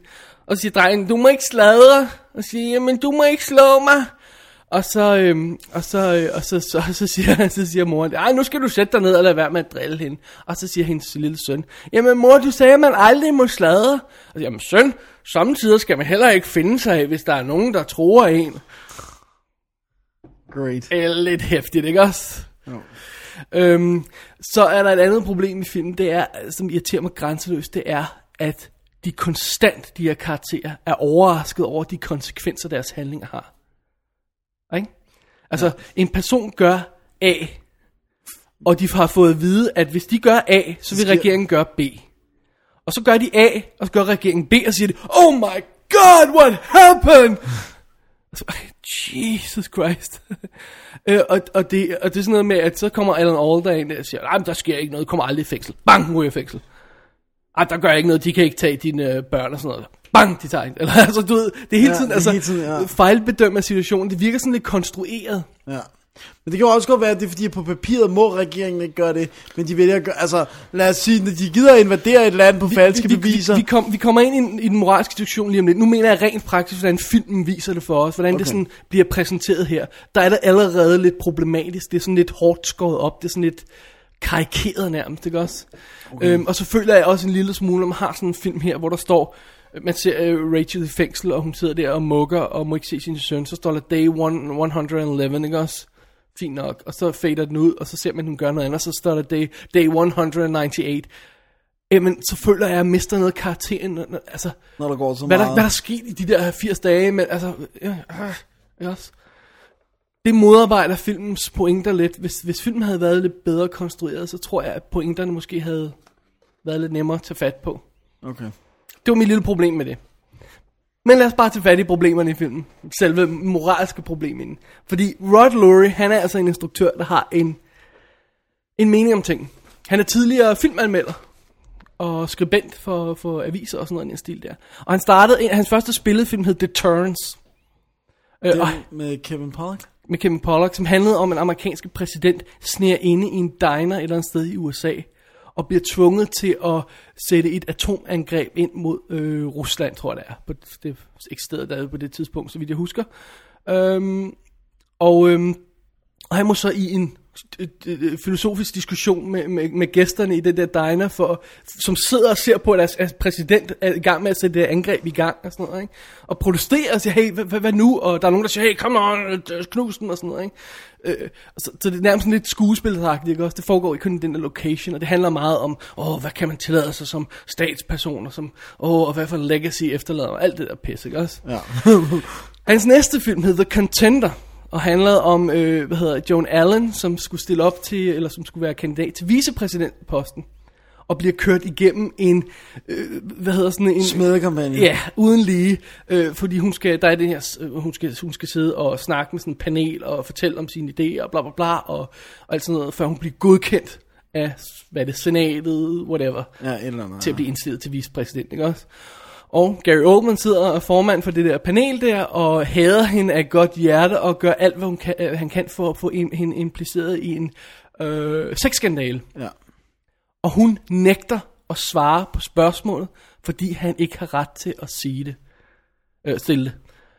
Lige meget om det er sandt eller ej. falsk, så nægter hun at svare på spørgsmål. Det er det hele filmen handler om.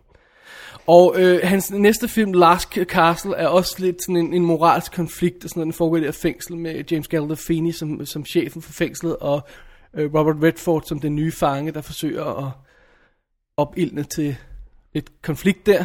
Og så har han så lavet to tv-serier, Line of Fire og Commander in Chief. Begge to også politiske betonede serier. Han har noget at sige. Han har noget at sige, den her kære uh, Rod Lurie, og det er jo et ham, der skal stå for at lave et Straw Dogs remaket her i næste år. Uh-oh. Uh-oh. Um, Rod Luries største problem er, at han til enhver tid tror på en verden, hvor moralske principper trumfer alt andet. Alt andet. Lige meget hvad. Lige meget hvilken fysisk følelsesmæssig konflikt, du kommer ind i, så vil et moralsk princip altid trumfe det. Det lyder som kant. Fordi i det øjeblik, du er en sådan person, så kan du blive en stor person, så kan du blive en verdensmand. Hvis ikke du kan stå inden for det princip, så er du en nobody. Det er hans idé. Kan vi være enige om det er bullshit?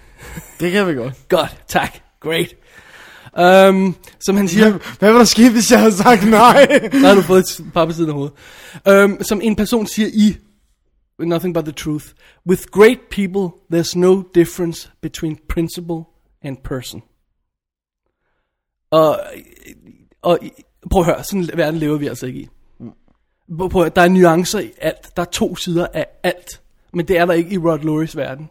Og det er igen og igen det, der bider ham i røven, når han laver de her film. Fordi, som, som jeg har beskrevet nogle af de her historier, de er alle sammen interessante. Det er alle sammen interessante moralske konflikter. Men han kan ikke se begge sider af sagen. Han ja. kan ikke se den. Hans moralske øh, øh, øh, øh, doktrin her tillader ham ikke og, og, og, en situation, hvor for eksempel Joan Allen, hun siger, på hør, jeg har ikke haft nogen sexskandale. Bare siger ordene. Der har ikke, jeg har ikke taget de her billeder. Fint, sagen er overstået væk. Nej, nej, hun skal ikke svare på spørgsmålet, for han har ikke ret til at stille det. Dignified with an answer. Exactly. Det er også det, hun siger. Og det er altså ikke den verden, vi lever i. Det er ikke det mediebillede, vi har nu om dagen. Det er ikke den måde, tingene bliver præsenteret på. Og det samme med det her. Hun, øh, Rachel-karakteren her, hun ser hele sit liv blive fuldstændig spoleret. Og hun nægter, nægter konsekvent at overveje. Altså på et tidspunkt, så siger man Dylan på en, øh, til hende, kan du ikke kontakte din kilde og spørge, om det er okay, at du afslører navnet? Kan du ikke gøre det? Nej.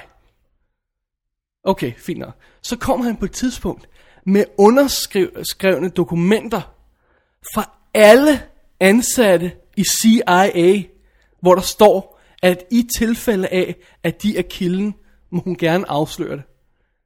At hver eneste ansat i CIA har de fået til at skrive under på det her dokument. Og så siger hun, det kan jeg ikke, fordi nogle af dem kunne være under tvang.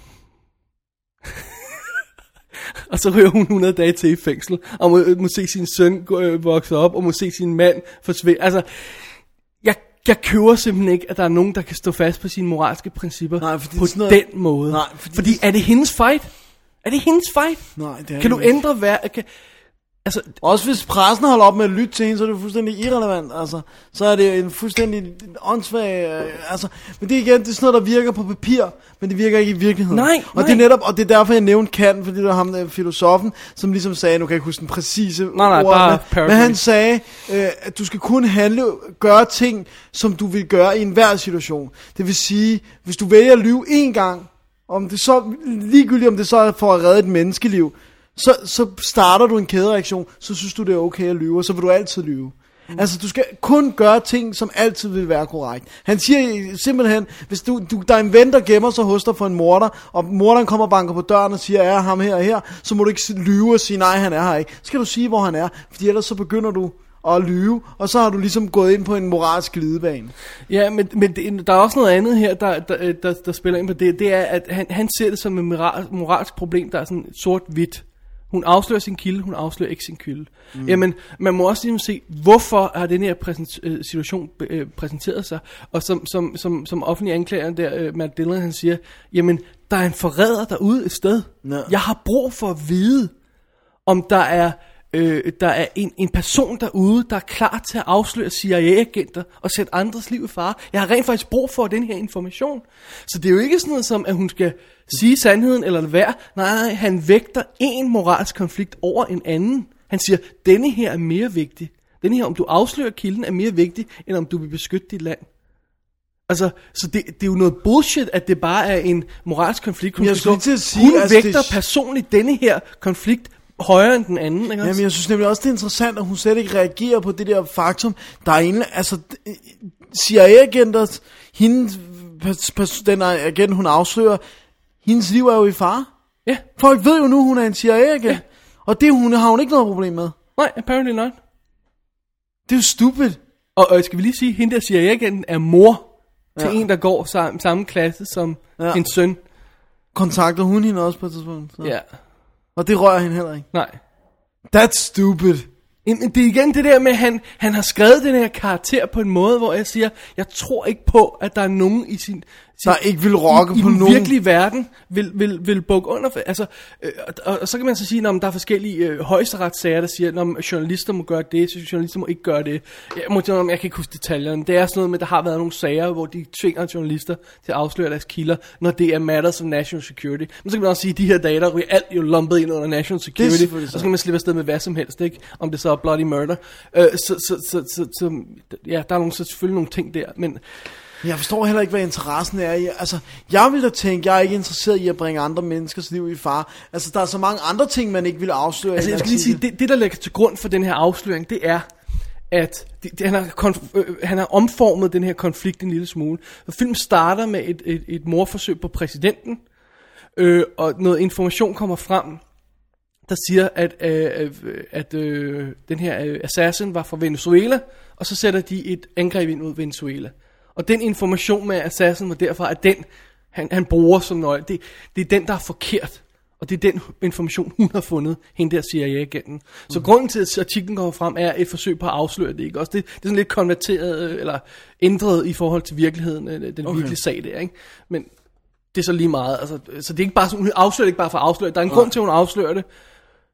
Men burde hun så stadig have gjort det. Hun kunne stadigvæk bare sige, en CIA-agent, hvis navn er journalisten bekendt, har så gjort sådan og sådan og sådan. Ja, men så havde du ikke kunne komme, så havde Rod Lurie ikke kunne skrive sig ind i den her moralske nej, nej, konflikt. men det er det, jeg så mener. det er igen, det, det, det er det der, altså, Uh, det er lidt... Han, han, er, han noget så højrøget på kommentarsporet til The Contender, hvor han også siger det her. Hvis du svarer på det spørgsmål i Contender, hvis du svarer på det Så er spørgsmål, du et dårligt menneske. så vil du aldrig kunne blive et stort menneske. Og prøv at høre, prøv at høre, det, det, det, det, det svarer ligesom til det der med at sige, at prøv at høre, øh, folk bliver fordummet, fordi de ser tv og læser på internettet, i stedet for at læse aviser.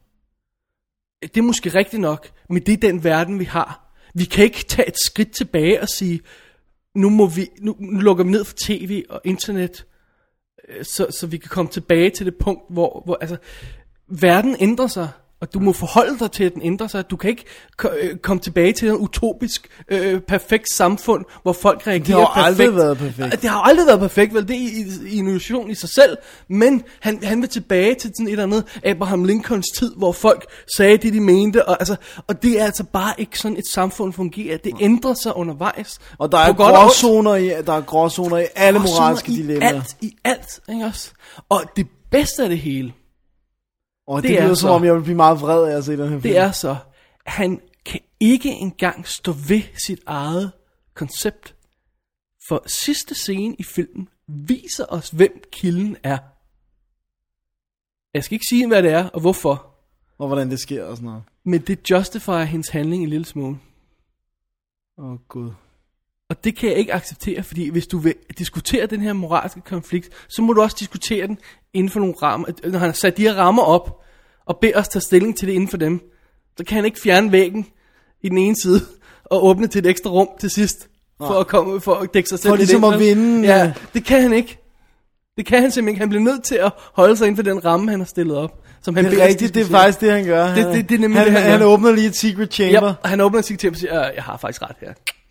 Ej, hvor er det provokerende! jeg vil se den der film og blive herrevred. Men prøv at høre. Det er stadigvæk det underholdende. er simpelthen så mange gode skuespillere i. Og den er super lækkert skruet sammen, den her film. Og det er en interessant konflikt. Og scenerne er velskrevet. Så så pisse irriteret, som jeg blev på den undervejs, så vil jeg sige, sæt dig ned og se den. Med en du kender, en du har, kan få en god diskussion med. Ja. Og, og, og, og, og, så snakke den ud bagefter, ikke også? Ja. Fordi Ej, det, det, lyder er altså som om, spændende, man altså. bliver reddet med. Det er, en, det er en spændende konflikt, en spændende situation, som mange journalister sikkert finder sig i. Ikke? Der har også været nogle danske sager med, med, med folk, der ikke vil afsløre deres kilder. Jeg synes, det var det øh, Jens Olof Jersild, der røg problemer med det på et tidspunkt. Ja, det- ja, han det- ikke vil afsløre sine kilder for noget. Ikke? Øhm, og man kan sige, det er jo også et, et Det er, centralt... jo også noget, det er jo også noget integritet, at hvis du, så er der ikke nogen, der vil være din kilde igen, hvis, hvis du bare buster dem out for men anything. igen, det er heller ikke helt sort-hvidt, vel? Nej. Fordi hvis du ved, at der er en eller anden gut, der har ja. tryk på, trykket på en knap og udslettet et helt land, øh, bare for at tage et eksempel, ikke også? Jamen, kan, kan, du så ikke fortælle om det? Fordi det der er interessant for offentligheden også. Øh, altså, Ja. Ja, Der, ja. der er nogle grænser, hvor man siger, øh, øh, Okay, så må man ligesom... Ja. og ja, man skal altid passe på med den, her, som vi også sagde før, med at dække det under national security. Den er farlig, ikke også? Ja.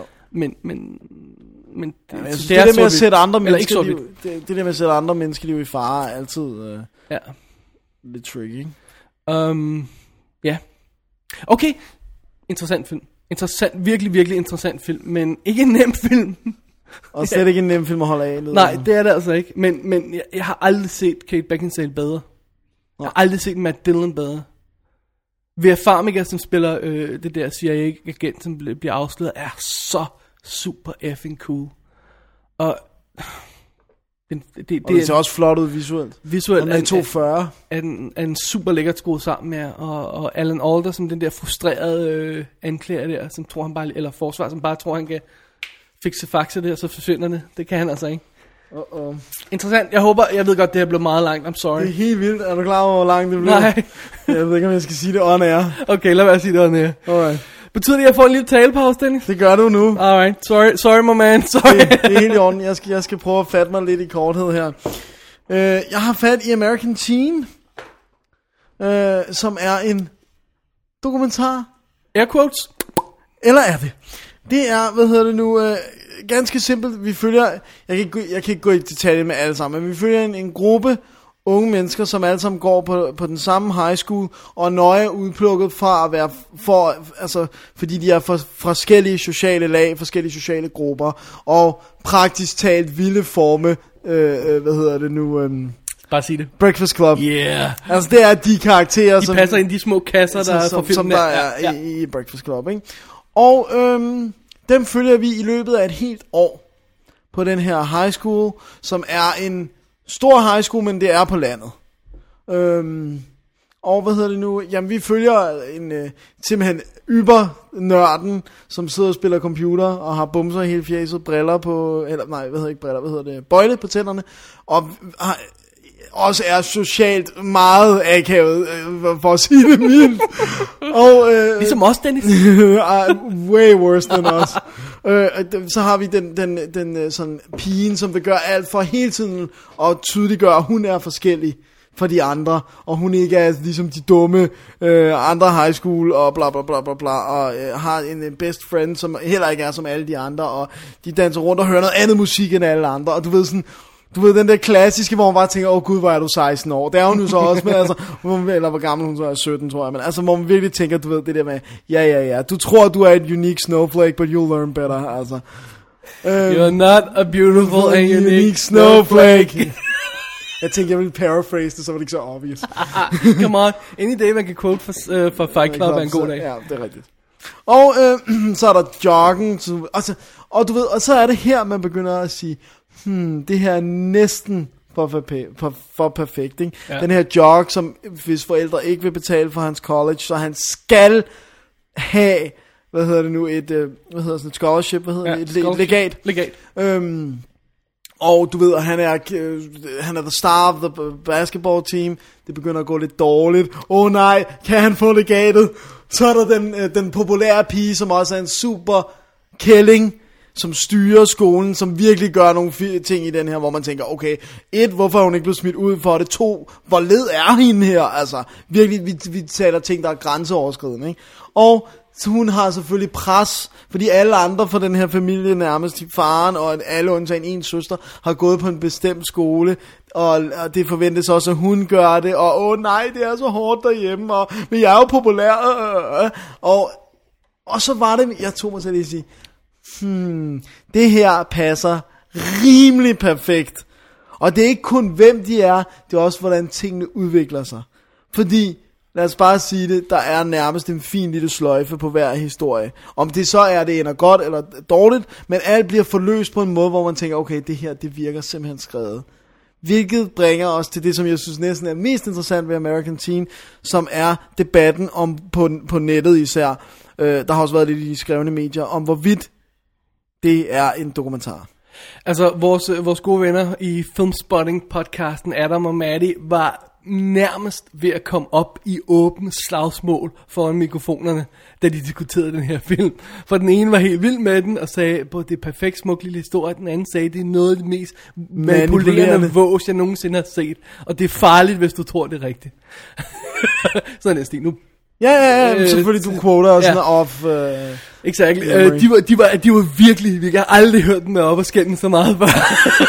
det var lige så, jeg blev lidt bange, så det var sådan, man havde lyst til at spole frem over det, fordi det var ubehageligt. Ja, åh oh, gud. Jeg vil, jeg vil også sige det her. Okay. Jeg vil gemme debatten om, hvorvidt... Men, men, behøver altså, vil du ikke konkludere, at det er fake? Altså, det er, noget af det er fake, noget af det er stillet Noget op. af det er stillet op, noget af det jeg ikke kan finde ud af, det er, hvad er det er fake, og hvad er det er, er, er rigtigt. Fordi det der var mit problem, det var ikke så meget måden situationerne var fanget på. Altså jeg ved godt efterfølgende, hvis jeg tænker, tænker mig om, noget af det må hun have bedt dem om at gøre. Altså, de nævnte blandt andet i Filmspot, nævnte noget med, at, at telefonsamtaler, hvor de havde begge vinkler, Ja. og det virkede ikke realistisk, for eksempel. Nej, sådan en men stil der, men der kunne man jo så, selvom det var en dokumentar, sige, du skal ikke ringe, før vi har et kamera ude. Men- og så sige, vi kommer... Modentlig kun haft et kamerahold, ikke? Åh, men det er filmet på video, altså. Jamen, jeg mener, de har formodentlig kun haft et kamerahold. Jo, jo, men ja, det ved jeg ikke. Man kunne godt sende en secondary unit ud med et Kan du videokamera. broadcast news? Ja. Hvor, han, hvor de tager hans vinkel, øh, William Hurts vinkel, hvor han sidder og græder, når han, når han har hørt det interview, han er ved at lave. Og det var flipper kameraet og siger, oh, I'll, I'll do it again. Det er awesome. Ja, men, ja, ja, det lød lidt som om, det er den situation, de, Ja, de, men det er også, de men, men for. du ved, men når man ser filmen, så er man alligevel så meget inde, så det var ikke så meget det, jeg tænkte over faktisk. Du ved, havde hun bedt, det var mere det der med, hvor perfekt den her film, altså, når du laver dokumentar, du kan ikke være sikker på, at din historie får en dramatisk kurve. Du kan arbejde bedst muligt, men den her, det var, altså, det var nærmest med første vendepunkt, midte, anden vendepunkt, for alle karaktererne. Og det var der, hvor jeg tænkte, okay, det her, det er simpelthen... Altså, jeg begyndte at tænke, der er intet, der er ægte. Fordi det føles bare som en, en godt skrevet teen-ungdomsfilm. Ja. Hvilket bringer mig til den der diskussion, okay, jeg var godt underholdt. Aha. Men, og er det så interessant, om den er en dokumentar eller ej? Fordi hvis jeg sidder og ser den, og så tænker, det er ikke ægte. Jeg er ligeglad. For jeg er underholdt. Altså, Men på, problemet er, at hun stiller den op på alle festivaler som værende dokumentar. Hun har vedholdende forsvaret den som værende dokumentar, og har sagt, at der ikke er noget, der er fake, der ikke er noget, der er opstillet, og det bliver hun ved med at holde fast i. Alle interviews, alle artikler, der har angrebet den, har hun givet svar på tiltale og sagt, at det her er en dokumentar. Og det er der, det bliver en, den, uh, det er igen en moralsk gråzone, fordi jeg var sgu underholdt. Ja. Jeg synes, det var en underholdende film. Men jeg synes næsten, Jeg- den føltes for konstrueret. Men det tror jeg kun var, fordi jeg tænkte, at det var en dokumentar. Hvis nu jeg havde sat mig ned og set, okay, det er Break- Breakfast Club 2. Eller et remake af Right, right, Breakfast right. Club. Så havde jeg tænkt, Altså, jeg så en dokumentar for noget tid siden, rent der desværre ikke, hvad, hvad den hed. Jeg skal nok lave et link i shownoterne. Hvor en kvinde gav sig til at finde ud af, hvad er det der med the prom? Hvad er det for en vigtig ting? Hvad, hvad er det for, hvorfor er, går alle så meget op i det? Ja, det kan og godt huske. følger forskellige karakterer, ikke også? Øh, og hun får ikke en film ud af det. nej. Hun får ikke en film ud af det. Hun ender ikke med at konkludere noget. Hun får ikke fat i de rigtige folk. Det er sværere end som så.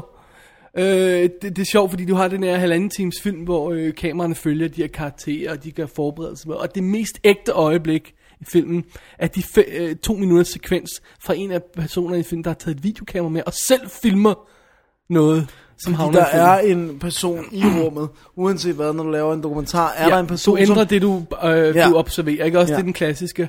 Øhm, vi er jo alle sammen bevidste med, at sådan noget som reality shows er øh, øh, øh, ironisk nok noget af det mest øh, urealistiske, der overhovedet findes i denne verden. Noget mest manipuleret Ja, og, og falske. konstrueret. Men dokumentarfilm, dokumentaren, nu laver jeg air quotes igen, ja. har stadigvæk en mere sobert øh, sådan, øh, Ry- rygte, ry. ikke også? Ja. Ja. Øh, ry, hvad det vil sige. Øh, øh, men men, altså, der, der skal virkelig meget til, for at man udfordrer en dokumentarfilm, det man, en, en dokumentar Ja. spillefilm, der kommer i biografen og siger, det der det, Det det er bullshit. dumt, ja.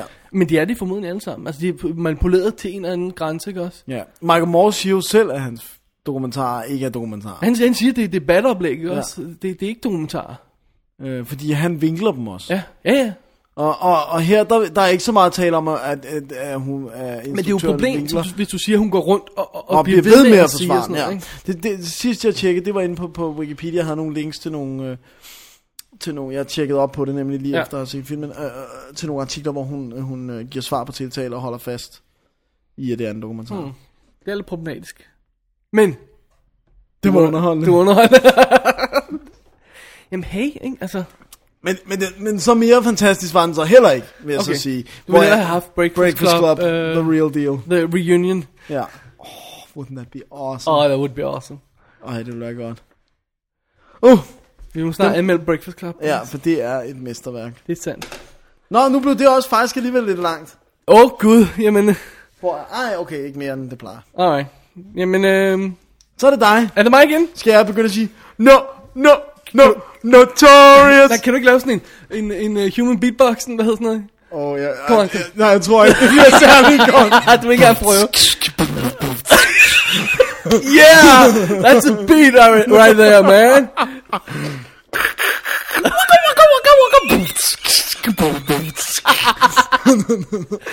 Dennis. Og her fik vi svar på, hvorfor jeg aldrig blev hiphopper, altså. Et af svarene. Ja, et af, svar, et af de mange svar, der er på det spørgsmål.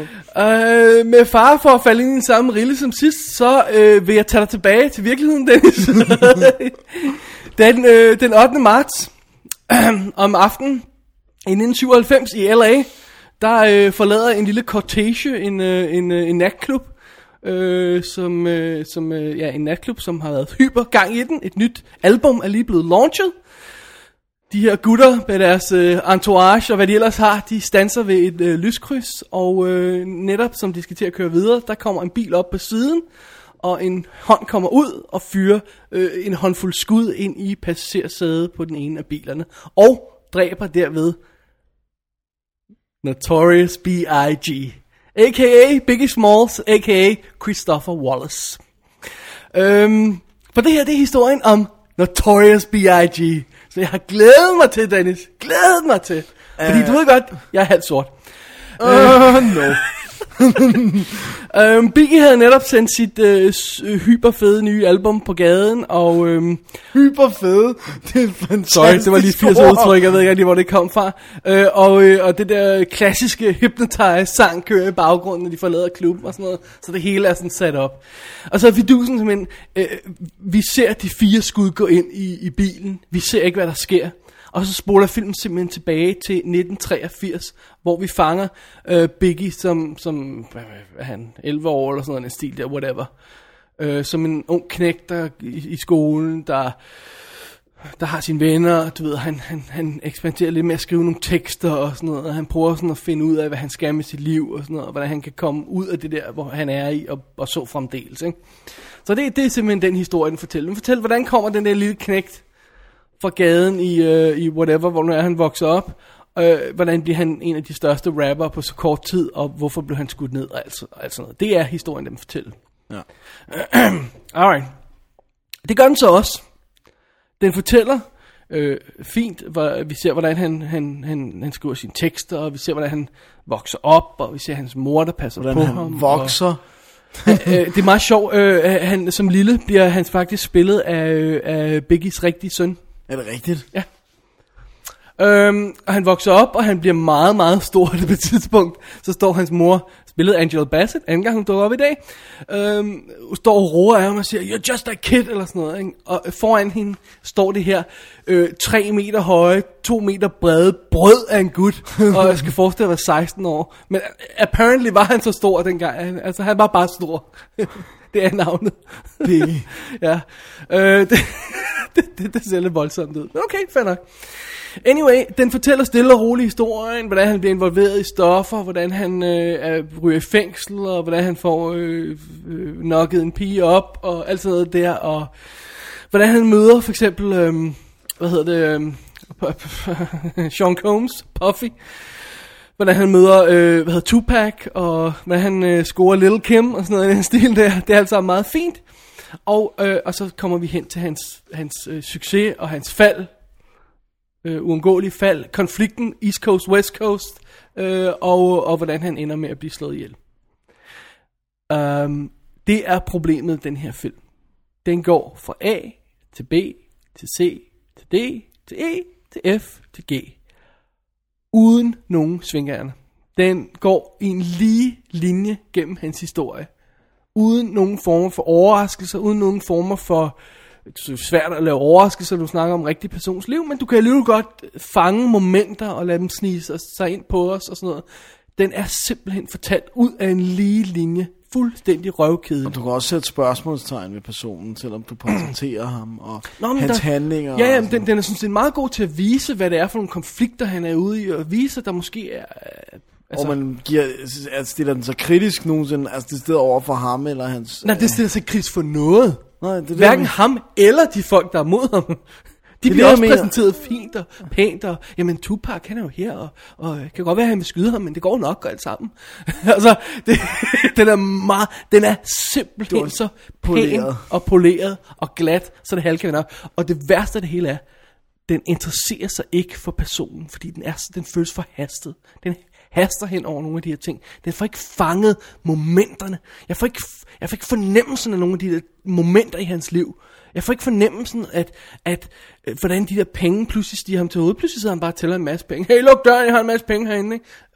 Øh, great, øh, fint. Pludselig bliver han smækket i fængsel.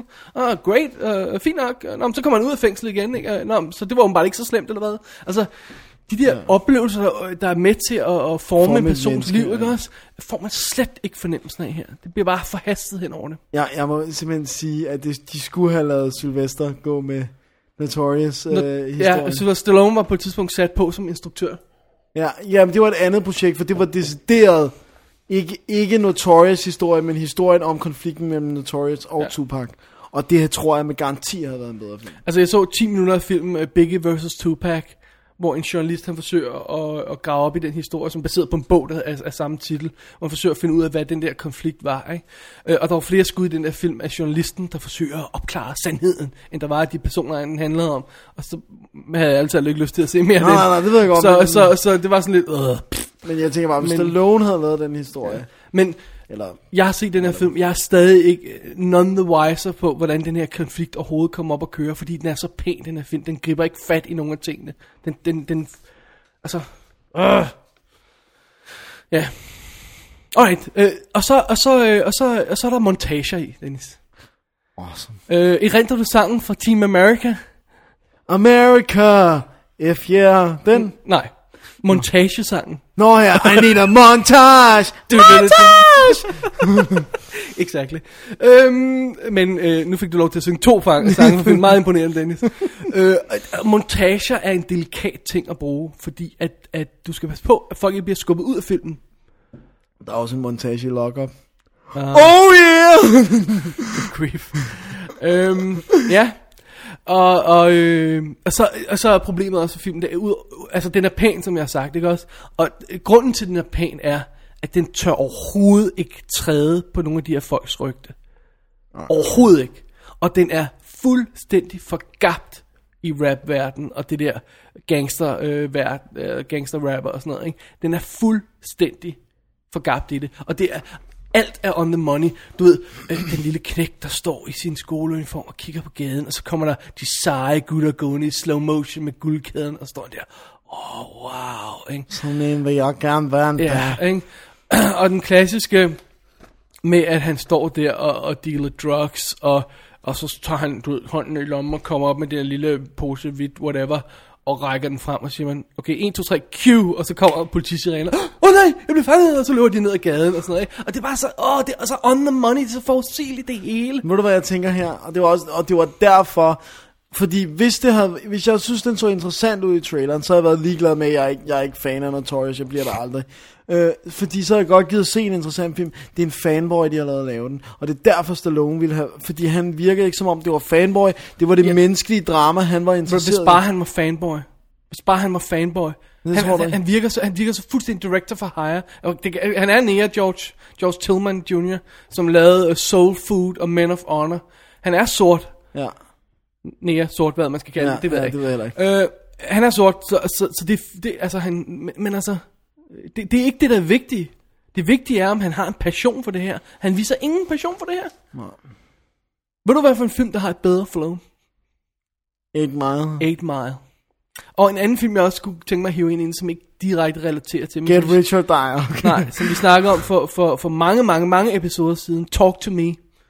Om øh, radioverden, som også blev oh, berømt og kom ja, ja. frem på sin stemme. Han kunne nogle ting, og nåede toppen, og tog turen ned, og alt sådan noget. Så fremdeles. Der er sådan nogle paralleller øh, i det. Altså, mm. det er der jo til enhver øh, stor persons liv et eller andet sted, ikke også? Jo. Men den fangede meget godt nogle af de her ting, og hvad det er, han gør. Vi forstår, hvorfor han bliver kendt. Hvorfor det er, at folk kan lide ham. Jeg forstår, jeg forstår ikke, hvorfor folk kan lide øh, Altså udover at jeg ikke kan høre halvdelen, når man står og siger, og siger, "Det skal det, det skal det, det, det, det." Så wow, nå okay, det rimede vist til sidst det her. øh, det er altså meget fint, ikke? I, i 8 Mile, ikke også? Alle scenerne øhm, fra, øh, fra de der battles, de har, er skudt, som om kameramanden enten står i publikum, eller på scenen imellem de to, der står og kæmper. Ja. Ikke? Alle rap-scenerne næsten i den her øh, Notorious er skudt sådan og øh, lav vinkel, øh, hvor vi lige har lyset i baggrunden der, hvor vi kan se røgen. Øh, klip til nærbilledet af øjnene, klip til nærbilledet af mikrofonen, klip til ham, der sidder og kigger på, klip til bordet der, hvor de der hopper op og ned, hvad hedder de der Nå ja, lysslimser der, soundboardet, ja. Klip til op til Notorious igen, klip til hånden, klip til guldkæden, klip til, klip, klip, klip, klip, klip, klip, klip, klip, og jeg får slet ikke fornemmelsen af det, han gør, hans show, når han står der og, og, Og det er jo nok, fordi de ikke har fat i den rigtige, ikke? Hvor man kan sige, det der gør 8 Mile for noget for ærende, det er, at det er Eminem. Ah, ah, ah, ah. Fordi alle hans modstandere i kampen er også gode i Ed Mile. Ja. Ja, så Men det, det er er ikke holdt bare nødvendigt. De holdt auditions. Ja, nej, nej. Prøv, det er ikke bare nødvendigt at have en god person. Det, det, det er irrelevant. De har en god person her. Du skal også filme det ordentligt, og du skal lade ham køre dig ud af. Nå, men det, Det tror jeg, det er der ved jeg vigtigt. godt. Okay, men det, men det jeg mener er bare, hvis nu at han ikke er en lige så stor personlighed, rapper, whatever på en scene, som Notorious var, så kan det godt være svært at filme det. Jamen, det, de, når, det, det, det skal ikke, de når aldrig derhen, for du får ingen fornemmelse af, at der er så mange klip, der er så meget opbrudt, når det, det er gjort, som om det er en musikvideo. Du, det kan godt være, han er god. Der er faktisk nogle scener, hvor han bare står i, i studiet. Af en grund kan de godt holde ro på det i studiet. Hvor de bare står og filmer ham. Hvor han bare kører med sådan sit flow. For ham. Det er som regel de langsomme sange, de, han har meget bedre held med. Det er ligesom om, når, hver gang det er de der hårde rap sange der, så føler han, at han bliver til at klippe hele tiden. Når de her slow ballads, hvor han bare står og spinner sin lyrik, så holder han bare kameraet på ham, instruktøren, og så virker det faktisk bedre. Øh, så, så han er ikke helt til han er, han er ikke super vel ham der, spiller ham, øh, hvad hedder han, Jamal Woodlard, Woodlard, som ikke har lavet noget før overhovedet. Okay. Øh, men, Så men, han men han, hold, han holder er trods alt i de scener, ikke? Så, så ja. jeg tror, det er instruktøren, der ødelægger de andre scener. Ja. Øhm, prøv at høre. Se 8 Mile.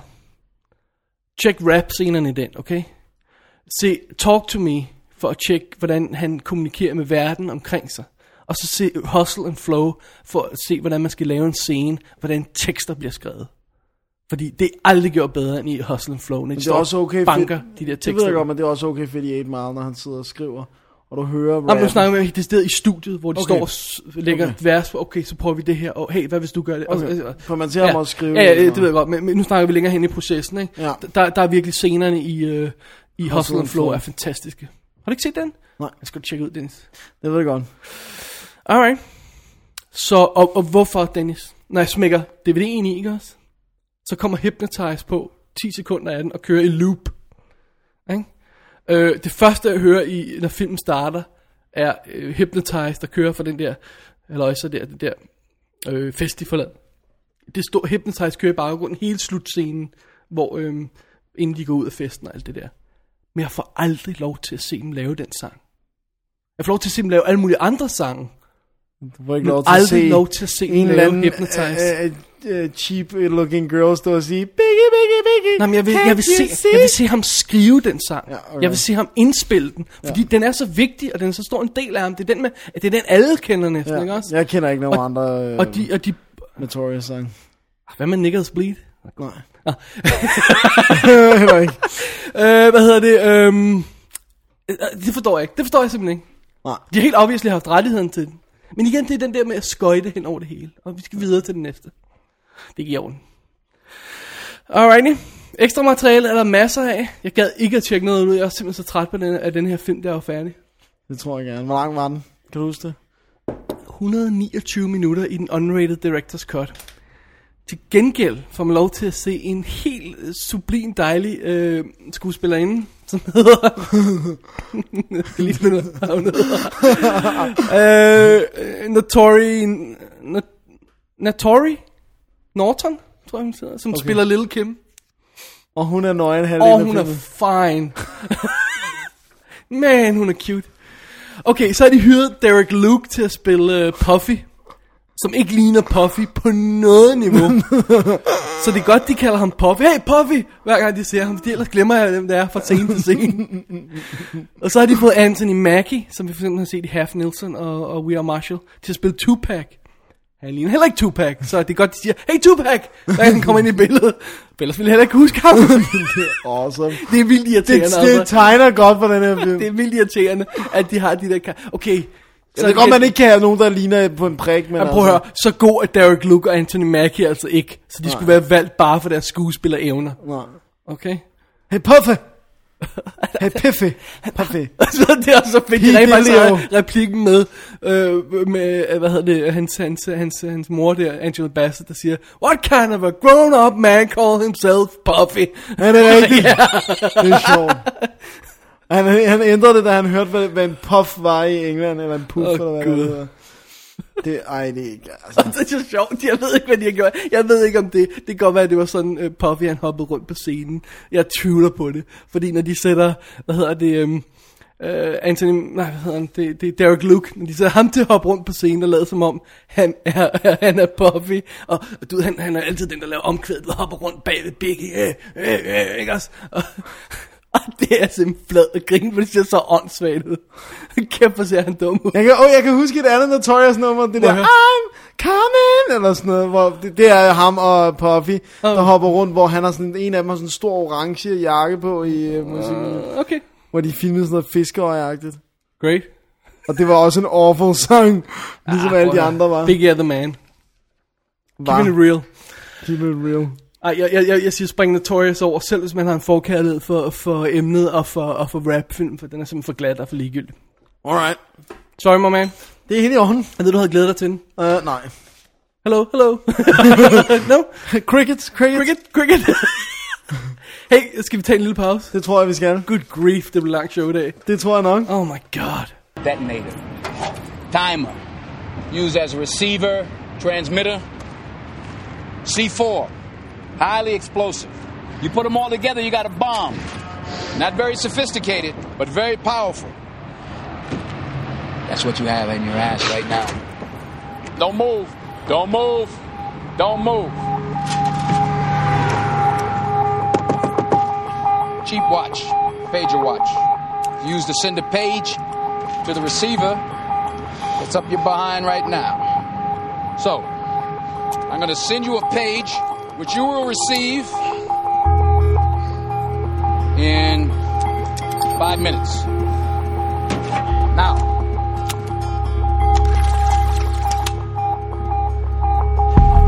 you got less than five minutes to tell me what went down.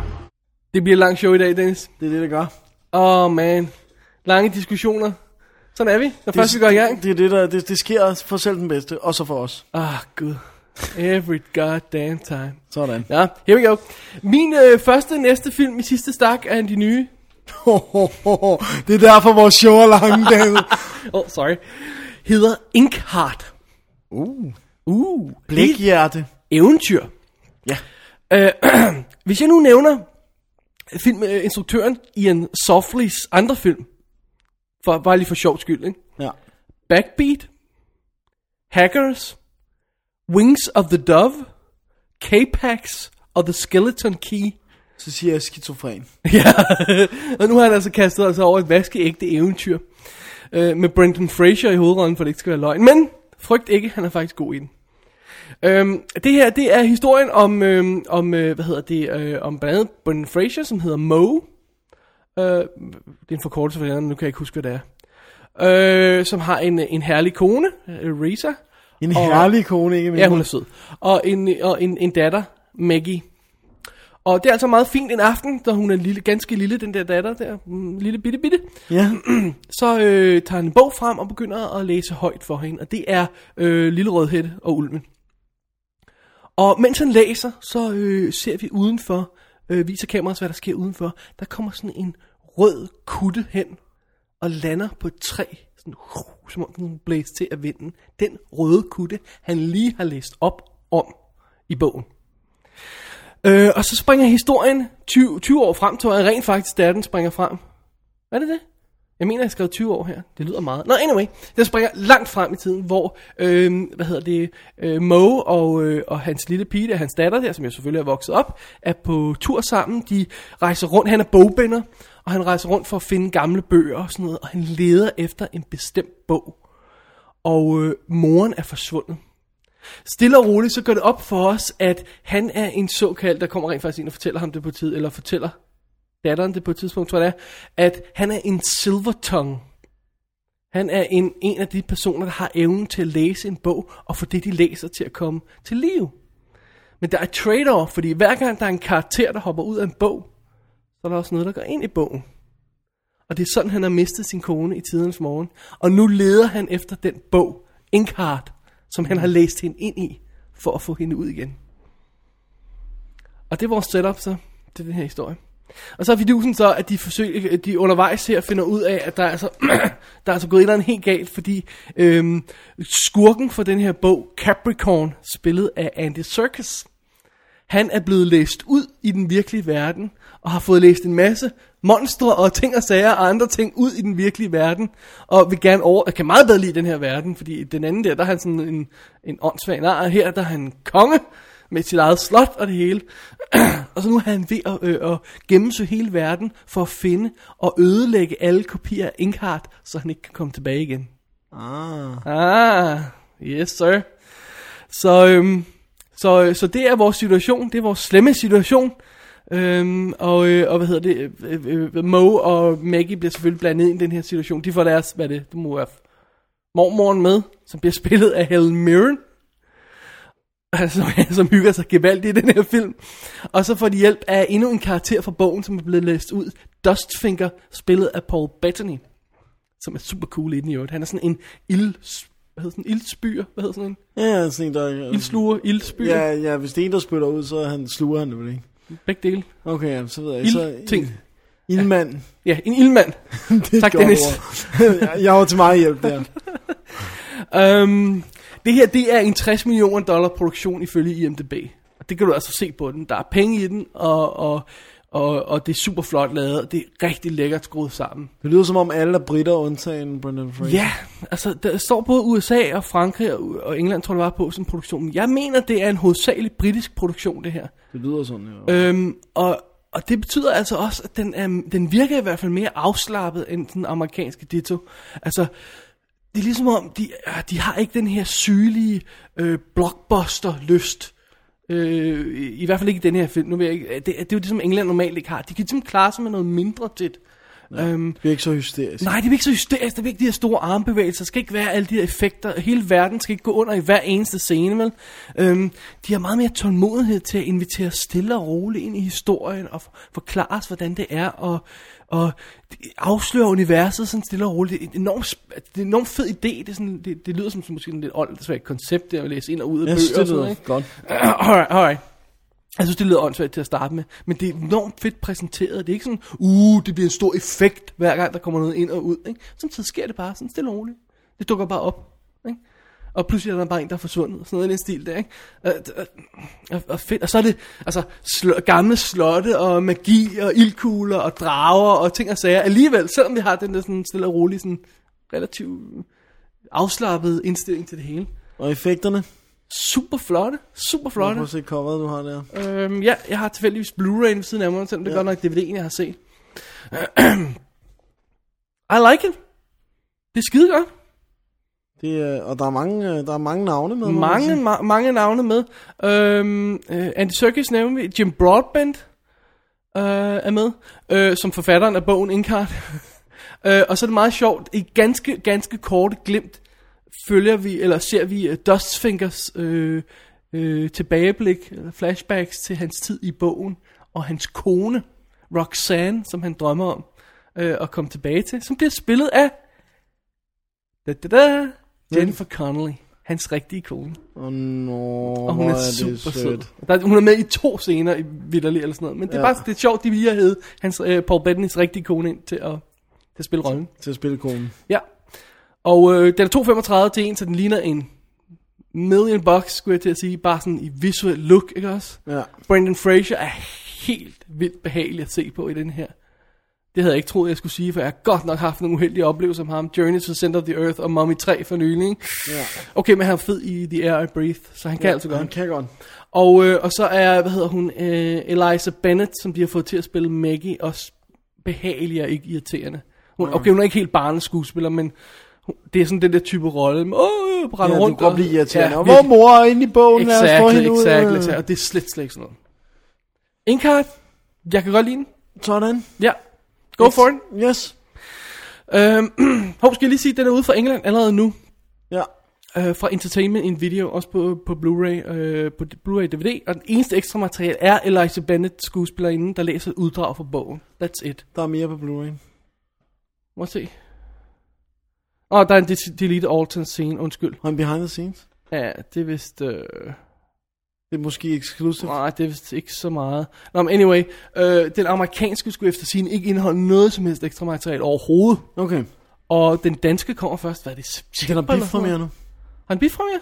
Den har biffen? hjemme. Wow. Jeg ved ikke, om den har haft, men jeg har i hvert fald set den øh, hænge på, på, på biograferne. Alright, jamen cool nok. Den være fed at se i biffen. Gå ind ind og se den, hvis de ikke dopper den til dansk, eller mærke. Åh, oh, gud. You know it's gonna happen. Ja, god. Check it out. Men hvad Ja. fanden laver Ian Softly?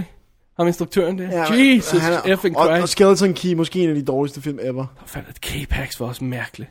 Ja, men den var ikke det sted skod. Du ved Det godt, var vi- Skeleton Key. Du ved godt, vi har hængeparti med hackers. Vi har lovet uh, Jannik, vores lytter, at anmelde den. Oh, ja, det er rigtigt. Ja, og han rykkede mig den anden dag. Er det rigtigt gjort Ja, det? Okay, så er vi travlt. Jamen, så må vi jo se Hackers. Så øhm, yes, Dennis, jeg har mere eventyr på programmet, men du får lige lov til at indskyde en bemærkning først. Ja, øh, som ikke er noget eventyr overhovedet. Ja. Det er øh, 2009-filmen, faktisk i hvert fald ifølge IMDb, The, The Uninvited. Den er de godt nok listet hurtigt ud på DVD, Ja. Instrueret af Guard-brødrene hedder de, og jeg aner ikke, hvem de er, jeg har heller ikke givet at tjekke op på dem. Øh, I hovedrollen som Anna har vi Emily Browning. Skal du have en uh, lille happy Jeg skal have en happy tree. Jeg tager lige happy Det er helt i orden. Øh, øh, øh, har vi Emily Browning, som øh, man måske kender fra øh, Lemony Snicket's uh, Series of Unfortunate Events. Jeg har lyst til at sige noget slemt om hende, jeg ikke kan sige foran mikrofonen. Det er helt i orden. Tænk det bare, jeg kan se, hvad du tænker. øh, og så kan lytterne regne det ud. nu, hun i starten af filmen er på et øh, sindssygt hospital, og øh, bliver hentet. Øh, hun har en snak om øh, lægen med, øh, nu ved hun godt, hvad hun selv skal gøre for at få tingene helt på plads. Altså, hvad det lige er for, at hun er rigtig rask og bla bla bla, men han kan ikke rigtig gøre mere for hende. Nu skal hun bare ud og ligesom resolve the situation ud i den virkelige verden. Ikke? Okay. Og øh, hun kommer så hjem til sin øh, far, Steven, som bliver spillet af David Stratton, og hendes stedmor, øh, øh, Rachel Summers, hedder hun, øh, bliver, som bliver spillet af Elizabeth Banks. Fra? Second? Zack and Miri og Slither. Mm. Øhm, de, de er ikke gift eller noget, men, men altså, hun, og hun siger heller ikke, du skal kalde mig mor eller sådan noget, men det er sådan noget, øh, jeg har lavet mad til dig, og nu velkommen hjem, og jeg glæder mig sådan til at se dig, og nu skal vi altså alle sammen være gode venner, bla bla bla. Hun har så også en søster, Alex, som bliver spillet af Ariel Keppel, som jeg ikke kender. Du kender hende måske fra et eller andet. Ja, det gør jeg. Um, Yes. åh, Hendes ansigt virker lidt bekendt. Hun er meget sød. Øhm, men det i- Remember the Days, hun er med? Nej. Det kunne godt være, at der er tusind mennesker med i den. Men i hvert fald, øh, grunden til, at øh, David Stratton har en, øh, hende her, Elizabeth Banks, og ikke er sammen med deres mor, er, at moren er død, og det var også det, der fik øh, Anna på, altså skubbet ud over kanten og øh, på et sindssygt hospital. Det er hele det med morens død, som, som ikke var så godt, som var, hvad hedder det nu, hun var syg og lå i the, the, sådan et ekstra hus, som er adskilt fra selve huset, som ligger nede ved vandet, som på grund af en gasulykke, det stedet brændte ned øhm, med moren ind i. Og de har så genopbygget det til, at når hun kom tilbage og sådan noget, så det er helt samme hus, og det er sådan lidt creepy, og, og hun begynder så ligesom at blive haunted af, af, af morens øh, spøgelse, som ligesom prøver at fortælle hende, der er et eller andet, du skal passe på. Og øh, hun får så ligesom overbevist Alex, hendes søster, om, at det må være den nye, farens nye kone, som er skyld i det hele. Hun var sygeplejerske for ah. moren. Og øh, så begynder tingene sådan han ellers... er hoppet på The Help.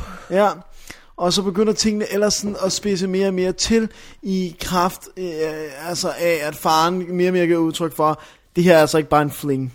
hun, skal, hun er altså kommet for at blive, og de vil gøre alt for at bevise, inden at det går helt galt, og altså, de er overbevist om, at når, han, når hun ligesom har tingene på plads og er gift, så overfor hun jo bare dem alle sammen og får pengene. Ikke? Det er sådan lidt, i hvert fald noget af det, der kunne være en del af scenariet. Alright. Det var historien, Dennis. Det var historien. Har du set den før? Det troede jeg ikke. Kom nu, kom din tid til at krybe til erkendelse, Dennis. Du kan lige så godt afsløre det her på åben mikrofon. Jeg, jeg havde ingen anelse om, da jeg sad og så den her, at den er, for, er forbundet med, hvad der i tidernes morgen var en af de mest fantastiske filmoplevelser, jeg, jeg, jeg har haft. Øh, hvad hedder den? Øh, Tale of Two Sisters. Og Tale of Two Sisters, som er en øh, sydkoreansk film, som jeg ikke har indrømmet ikke har set siden dengang, men som jeg bare husker, som jeg elskede, og nu simpelthen ikke tør gense, fordi The Uninvited var en, noget rader som bras. Så hvis den er en sådan nogenlunde repræsentation, så, så ved jeg ikke, hvad jeg har Men været du på. siger selv, at du ikke lagde mærke til det. var Jeg lagde ikke remake. mærke til det, så, så, så altså, jeg har på fornemmelsen, at de bare har virkelig trådt i nælderne, eller hvad man gjort i nælderne. Ja, det, Tror de nælderne?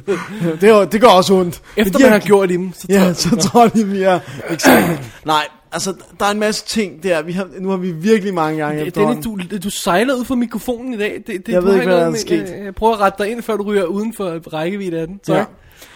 Vi har øh, flere gange i det her program, ikke lige i dag, men i WD's Definitive DVD podcast, www.dk, har vi snakket om, Twitter.com slash har vi snakket om det der med, at et godt twist undskylder ikke, hvad hedder det nu, øh, 85 minutters dårlig film. Nej. Hvis de sidste 5 minutter er interessante. 84,5 minut, sure. Ja. Men 85, 85, all out. god damn, så er det, så er det slet. Prøv at høre. Den her film præsenterer alting på en måde, så at, nu skal jeg ikke øh, sige noget, men jeg, det, jeg kan sige det sådan her, at vi skal, vi skal have en person. Filmen gør alt for, at vi skal have en person, og ligesom backe op om en anden person, og man har en eller anden følelse af, nu vil man gerne have, at en bestemt ting sker, fordi så vil man få en god følelse i maven. Og så sker den ting, og så bliver alting lavet om, og så lige pludselig har man ikke en god følelse i maven, og det hele var forkert, og alt sådan noget.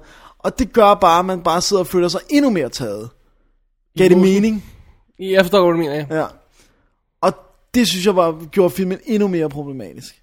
Fordi at den var så meget designet til, at man skulle føle noget bestemt, og man skulle tænke noget bestemt. Og når det hele så bliver lavet om, så føler man sig snydt. På en eller anden måde. Tror du, du havde haft det anderledes med den, hvis du vidste, det var remaket, så du kunne huske, hvad der skete? Nej. Nej.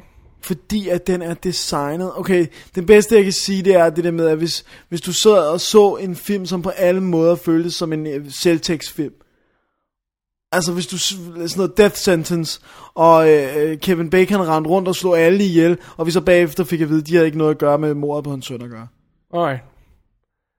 Det er ikke fedt. Det Nej. er ikke et fedt twist. Eller det hele var en drøm. Ja, næsten lige så slemt. Um, alright. Damn. Hvordan havde de sådan fanget det, havde de ta- taget de, den visuelle identitet fra de asiatiske film, det er med klassiske... Med, fordi jeg, jeg, jeg, jeg Ellers så er jeg jo nok også lavet bindeledet. Right, til of Two. Sisters er en af de klassiske med spøgelsespigerne øh, og med, med det mærkelige hår og, øh, og, og øh, de knækkende lyde der, alt det, her. det, det rent klassiske. Var der intet af det, der havde overlevet til filmen her? Nej. Det var der ikke. Spøgelset var, var lavet på et traditionelt amerikansk fasong, når vi har et, øh, et genfærd. Altså moren, nu tænker jeg på moren, som optræder for hende. Ja. Ikke? Øh, det, det, det er traditionel øh, fasong. Hmm. Og de bruger ikke engang, de bruger ingenting. De har den her klokke, som moren havde om hånden, som hun kunne ringe efter hjælp med. Og den kunne de virkelig etablere som værende uhyggelig. Den har, jeg tænker på i Jaws, hver gang man hører den der ding ding. Så, altså, du ved, de bruger ingenting af det, de selv sætter op heller. Det er en ræd som film. Det var virkelig slemt, altså. Not good. Not good at all. Alright, Jesus Christ. Den var du ikke glad for. Nej, det var jeg. Jeg var, jeg var, det var sådan en, det var en af dem der, hvor man føler, man har spildt tid bagefter. Alright. Men Dennis, de tager den asiatiske film A Tale of Two Sisters, laver et amerikansk remake af den, Og jeg bemærker det ikke, når jeg ser den. ændrer titlen Ja. til The Uninvited, som er titlen på en anden koreansk film. Det er rigtigt. ja, hvorfor, Som jeg også har set. hvorfor i alverden gør de det? Hvad er vej med A Tale of Two Sisters? Måske turde de ikke. Fordi at den var så freaking dårlig.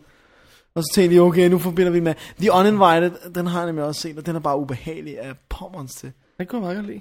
Ja, ja, men den er ubehagelig. Ja, Ja, er det ikke ja. der, hvor der er et, ba- et barn, der bliver slået ihjel? En baby, der bliver slået ihjel? Det kan jeg sikkert.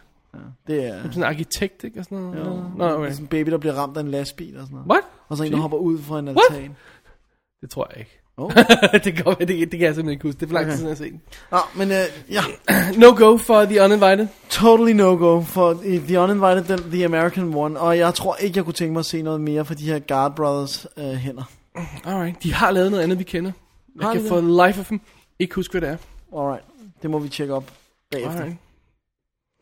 Øh, jeg har haft den sidste film, Dennis. Det er det, du har? Uh, vi er ved at nå vejs ende. Sorry, sorry kære lyttere, det har taget så lang tid. Um, min film hedder Skellig. Den skal man lige tykke lidt på, for det er underligt. Er det et navn, eller er det... Det er navnet på øh, Tim Roth, uh, Roths karakter. Det var elegant sagt. Alright. Det er et eventyr igen. Det er et engelsk eventyr igen. Til forskel fra Inkheart er det her ikke en 60 millioner dollar produktion, men lavet til tv. Uh, og det vil sige, at vi har sådan cirka production value af et moderne Doctor Who afsnit, som er, er, er ret højt efterhånden. Ja. Men det er lavet til tv, ikke? Så, så det, vi har ikke helt de store armbevægelser og sådan noget. Øhm, det er åbenbart en kendt roman i England, og, og det er altså meget fedt, så det er sjovt, man ikke har valgt at lave en rigtig spillefilm til det. Men de slår ret godt afsted med det alligevel på, på det format, de nu har valgt. Ja.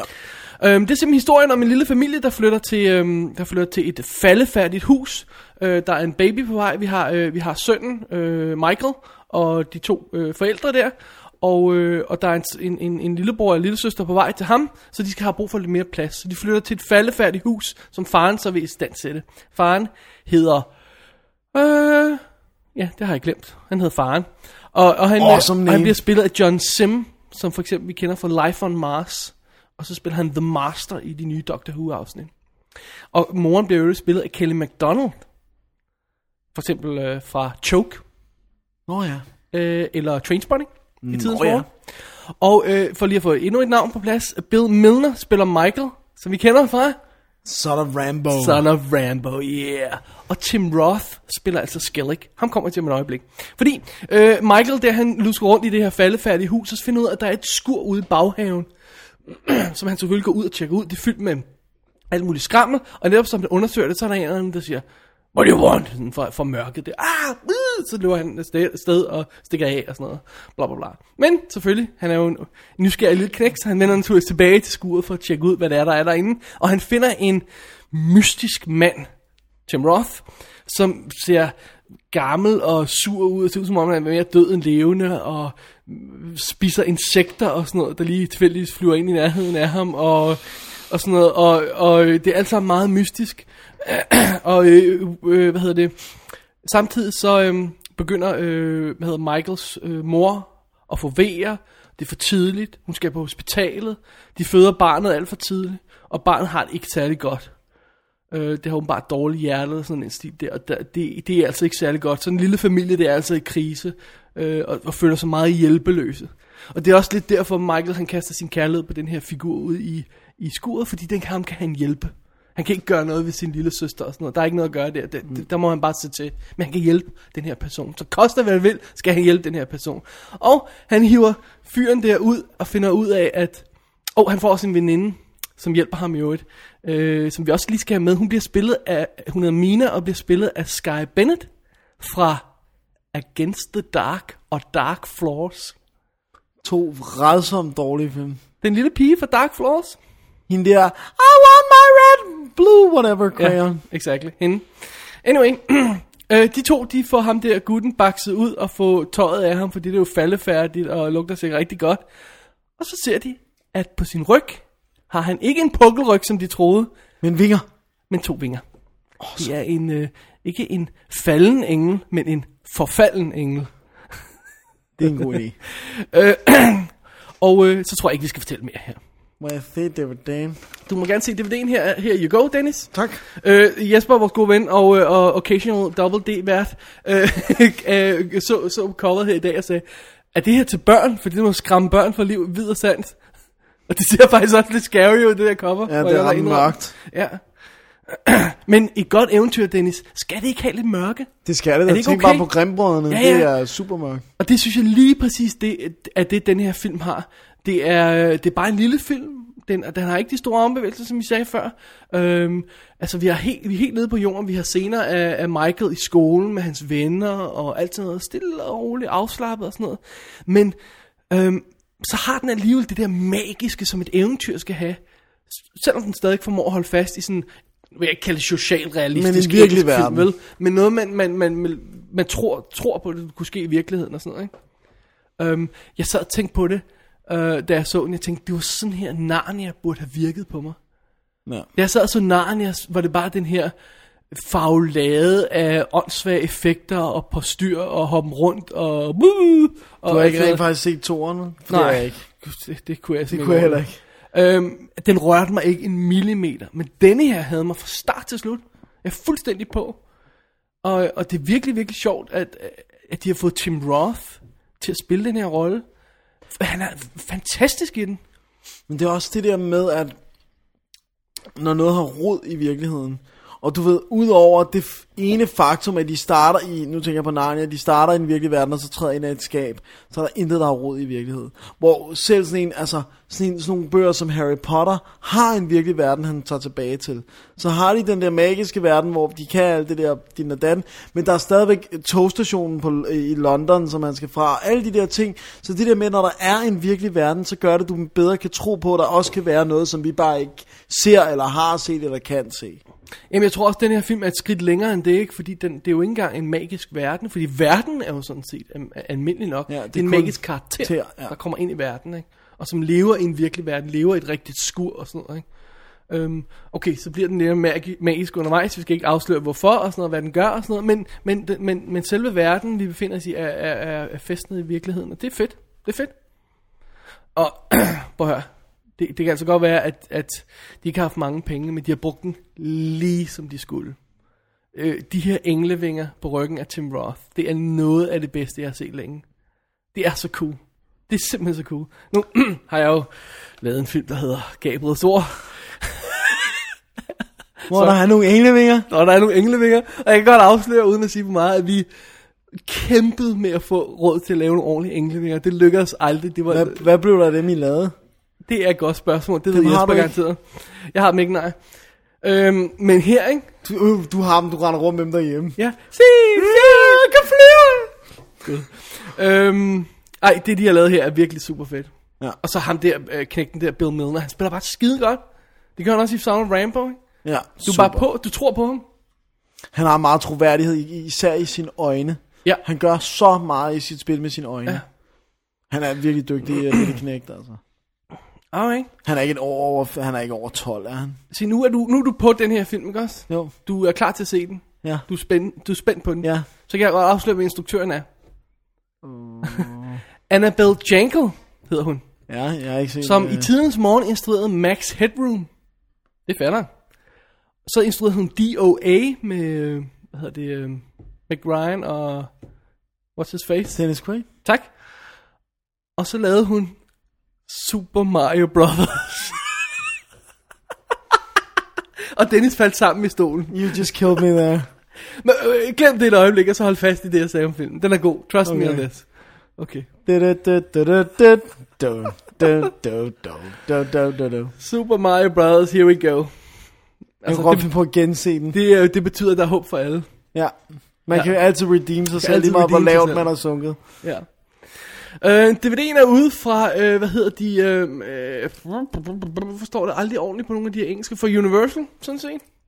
Og øh, der er noget interviews og noget special effects, øh, makeup, prosthetics og bla bla bla. Halløjse på. Jeg, jeg nåede ganske, kun lige se ganske kort glemt af det, men det, det så meget fedt ud. Det vil jeg lige tjekke ud i detaljer senere. Um, Er den også ude på Blu-ray? det kan jeg Det ikke kan vi skrive på websitet. Ja, Det er bare fordi, det kunne jeg godt være det interesseret kunne du godt være interesseret i. Um, jeg skulle lige note her. Tjek Blu-ray. BD spørgsmålstegn. Sådan, ja, godt. Det er awesome. Awesome uh, radio lige at få det med. Dennis, ja, I think that's it. det var det. Alright. Er det tid til at tage en lille slapperpause og, øh, og, og vende blikket mod næste uge, som vi plejer? Det tror jeg, det er. Alright. I'd like to understand him. Give me that. Peter Ramos. A number to you, you know. One more dead, but a number. What was she to crazy then? She showed him it was all right to live again. And the kidnappers took that away. Huh? And they're gonna wish they never touched a hair on her head. A man can be an artist. And anything, food, whatever. It depends on how good he is at it. Creasy's art is death. He's about to paint his masterpiece. Så er vi nået til slutningen af episode nummer 56. af WD's Definitive DVD skulle også lige podcast. uh, jeg tænker, jeg hellere måtte overlade nummeren til dig i dag, Dennis. Ja, det er orden. Som sædvanligt, gå ind på website www.dk, klik på arkiv, klik på episode 3, 53. 56, what the hell, man? God damn it! episode 56 for links til alle DVD'er og film, vi har snakket om i dag. Dennis, hvad snakker vi om i næste, næste uge, hvor vi kommer til episode nummer 57, 57, ja. der kigger vi på varulve og vampyrer, som kaster sig over hinanden igen i øh, filmen, som øh, dumler vores nerver, mens vi med mere eller mindre entusiasme venter på New Moon. Vi venter med stor entusiasme Ja, på det New Moon. det, det, det, det, du gør i hvert fald. Og så er der en tv-stjerne, som har kastet sig over et ydmygende job. Heldigvis er der kommet en meget overraskende sjov film ud af det. Alright. Og, og så er der endnu en af de der toer, som man ikke vidste, man øh, havde brug for. Ja, Det var faktisk en toer, som jeg aldrig nogensinde troede, de ville lave. Ja, det troede jeg godt nok heller ikke. Men, what do you know? It happened. Ligesom hvad fanden var den hed, som vi havde i systemet. I Øh. laserdisken. Øh, et, Nå, End of the World again, eller sådan ja, noget. nej, End of the World part 2. Nå ja. Så hvad skete der i part 1? Ja. Apparently endede den ikke over. Nå, det, var, det, var helt, det var helt, helt, helt stupid. Eller hvad var det, hvad var det for en, der altid var, var spørgsmål om i det der quote-spil, hvor vi aldrig havde hørt om etteren? Var det Cyberrunner 2? Det var Cybertracker 2. Cybertracker 2. det var en anden vi What the ikke hell is Cybertracker 1? Altså, Jeg har den derhjemme, Cybertracker. vi skal se den! det bliver set til filmaften. Alright, Dennis, det er tid til at lukke ned for i dag. Det er det, der. Husk at gå ind og stemme på os på podcasterprisen.dk. Tjek Og- os ud på uh, twitter.com slash øh, double D, og sørg for at følge os, fordi så følger vi også jer, og så bliver vi alle glade. Yes, Det er sådan, de unge vil have nu om dagen. det er det. Øh, har, du, har du mere? Du vil, Nej, jeg kan ikke mere nu. Okay, godt. Slut. Færdig. Seriøst. Ja, Alright, det. Dennis Rosenfeldt. David Bjerre, Godnat. Tak for i dag. Det er jo, det er jo ikke sikkert, det er nat, når folk hører det. Nej, men jeg, jeg, jeg, godnat det er det for mig. Okay. Sov godt uanset hvornår God, godnat for Dennis, og uh, see you later for mig, og rigtig god fornøjelse med alle DVD'erne. God fornøjelse.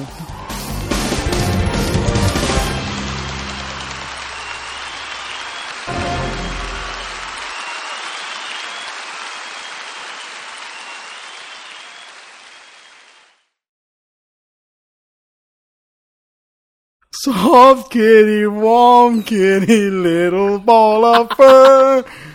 Happy kitty, sleepy kitty, purr, purr, purr. Okay, den havde jeg ikke lige set komme. Den har du ikke set komme. Okay. Jeg, ændrer, jeg har ændret, uh, promptet den lidt i uh, tidligere i dag, da, jeg, da du var i dårlig humør, så sendte jeg den jo til dig. Det er sms. Men uh, du havde ikke regnet med så smuk en rendition. Nej, det var, det var Jeg, stor. jeg kunne også gå op i falset. Ja, ja, på Så skal det. vi sige... Soft kitty, warm kitty, little ball of fur. Sleepy kitty, happy kitty, purr, purr, purr.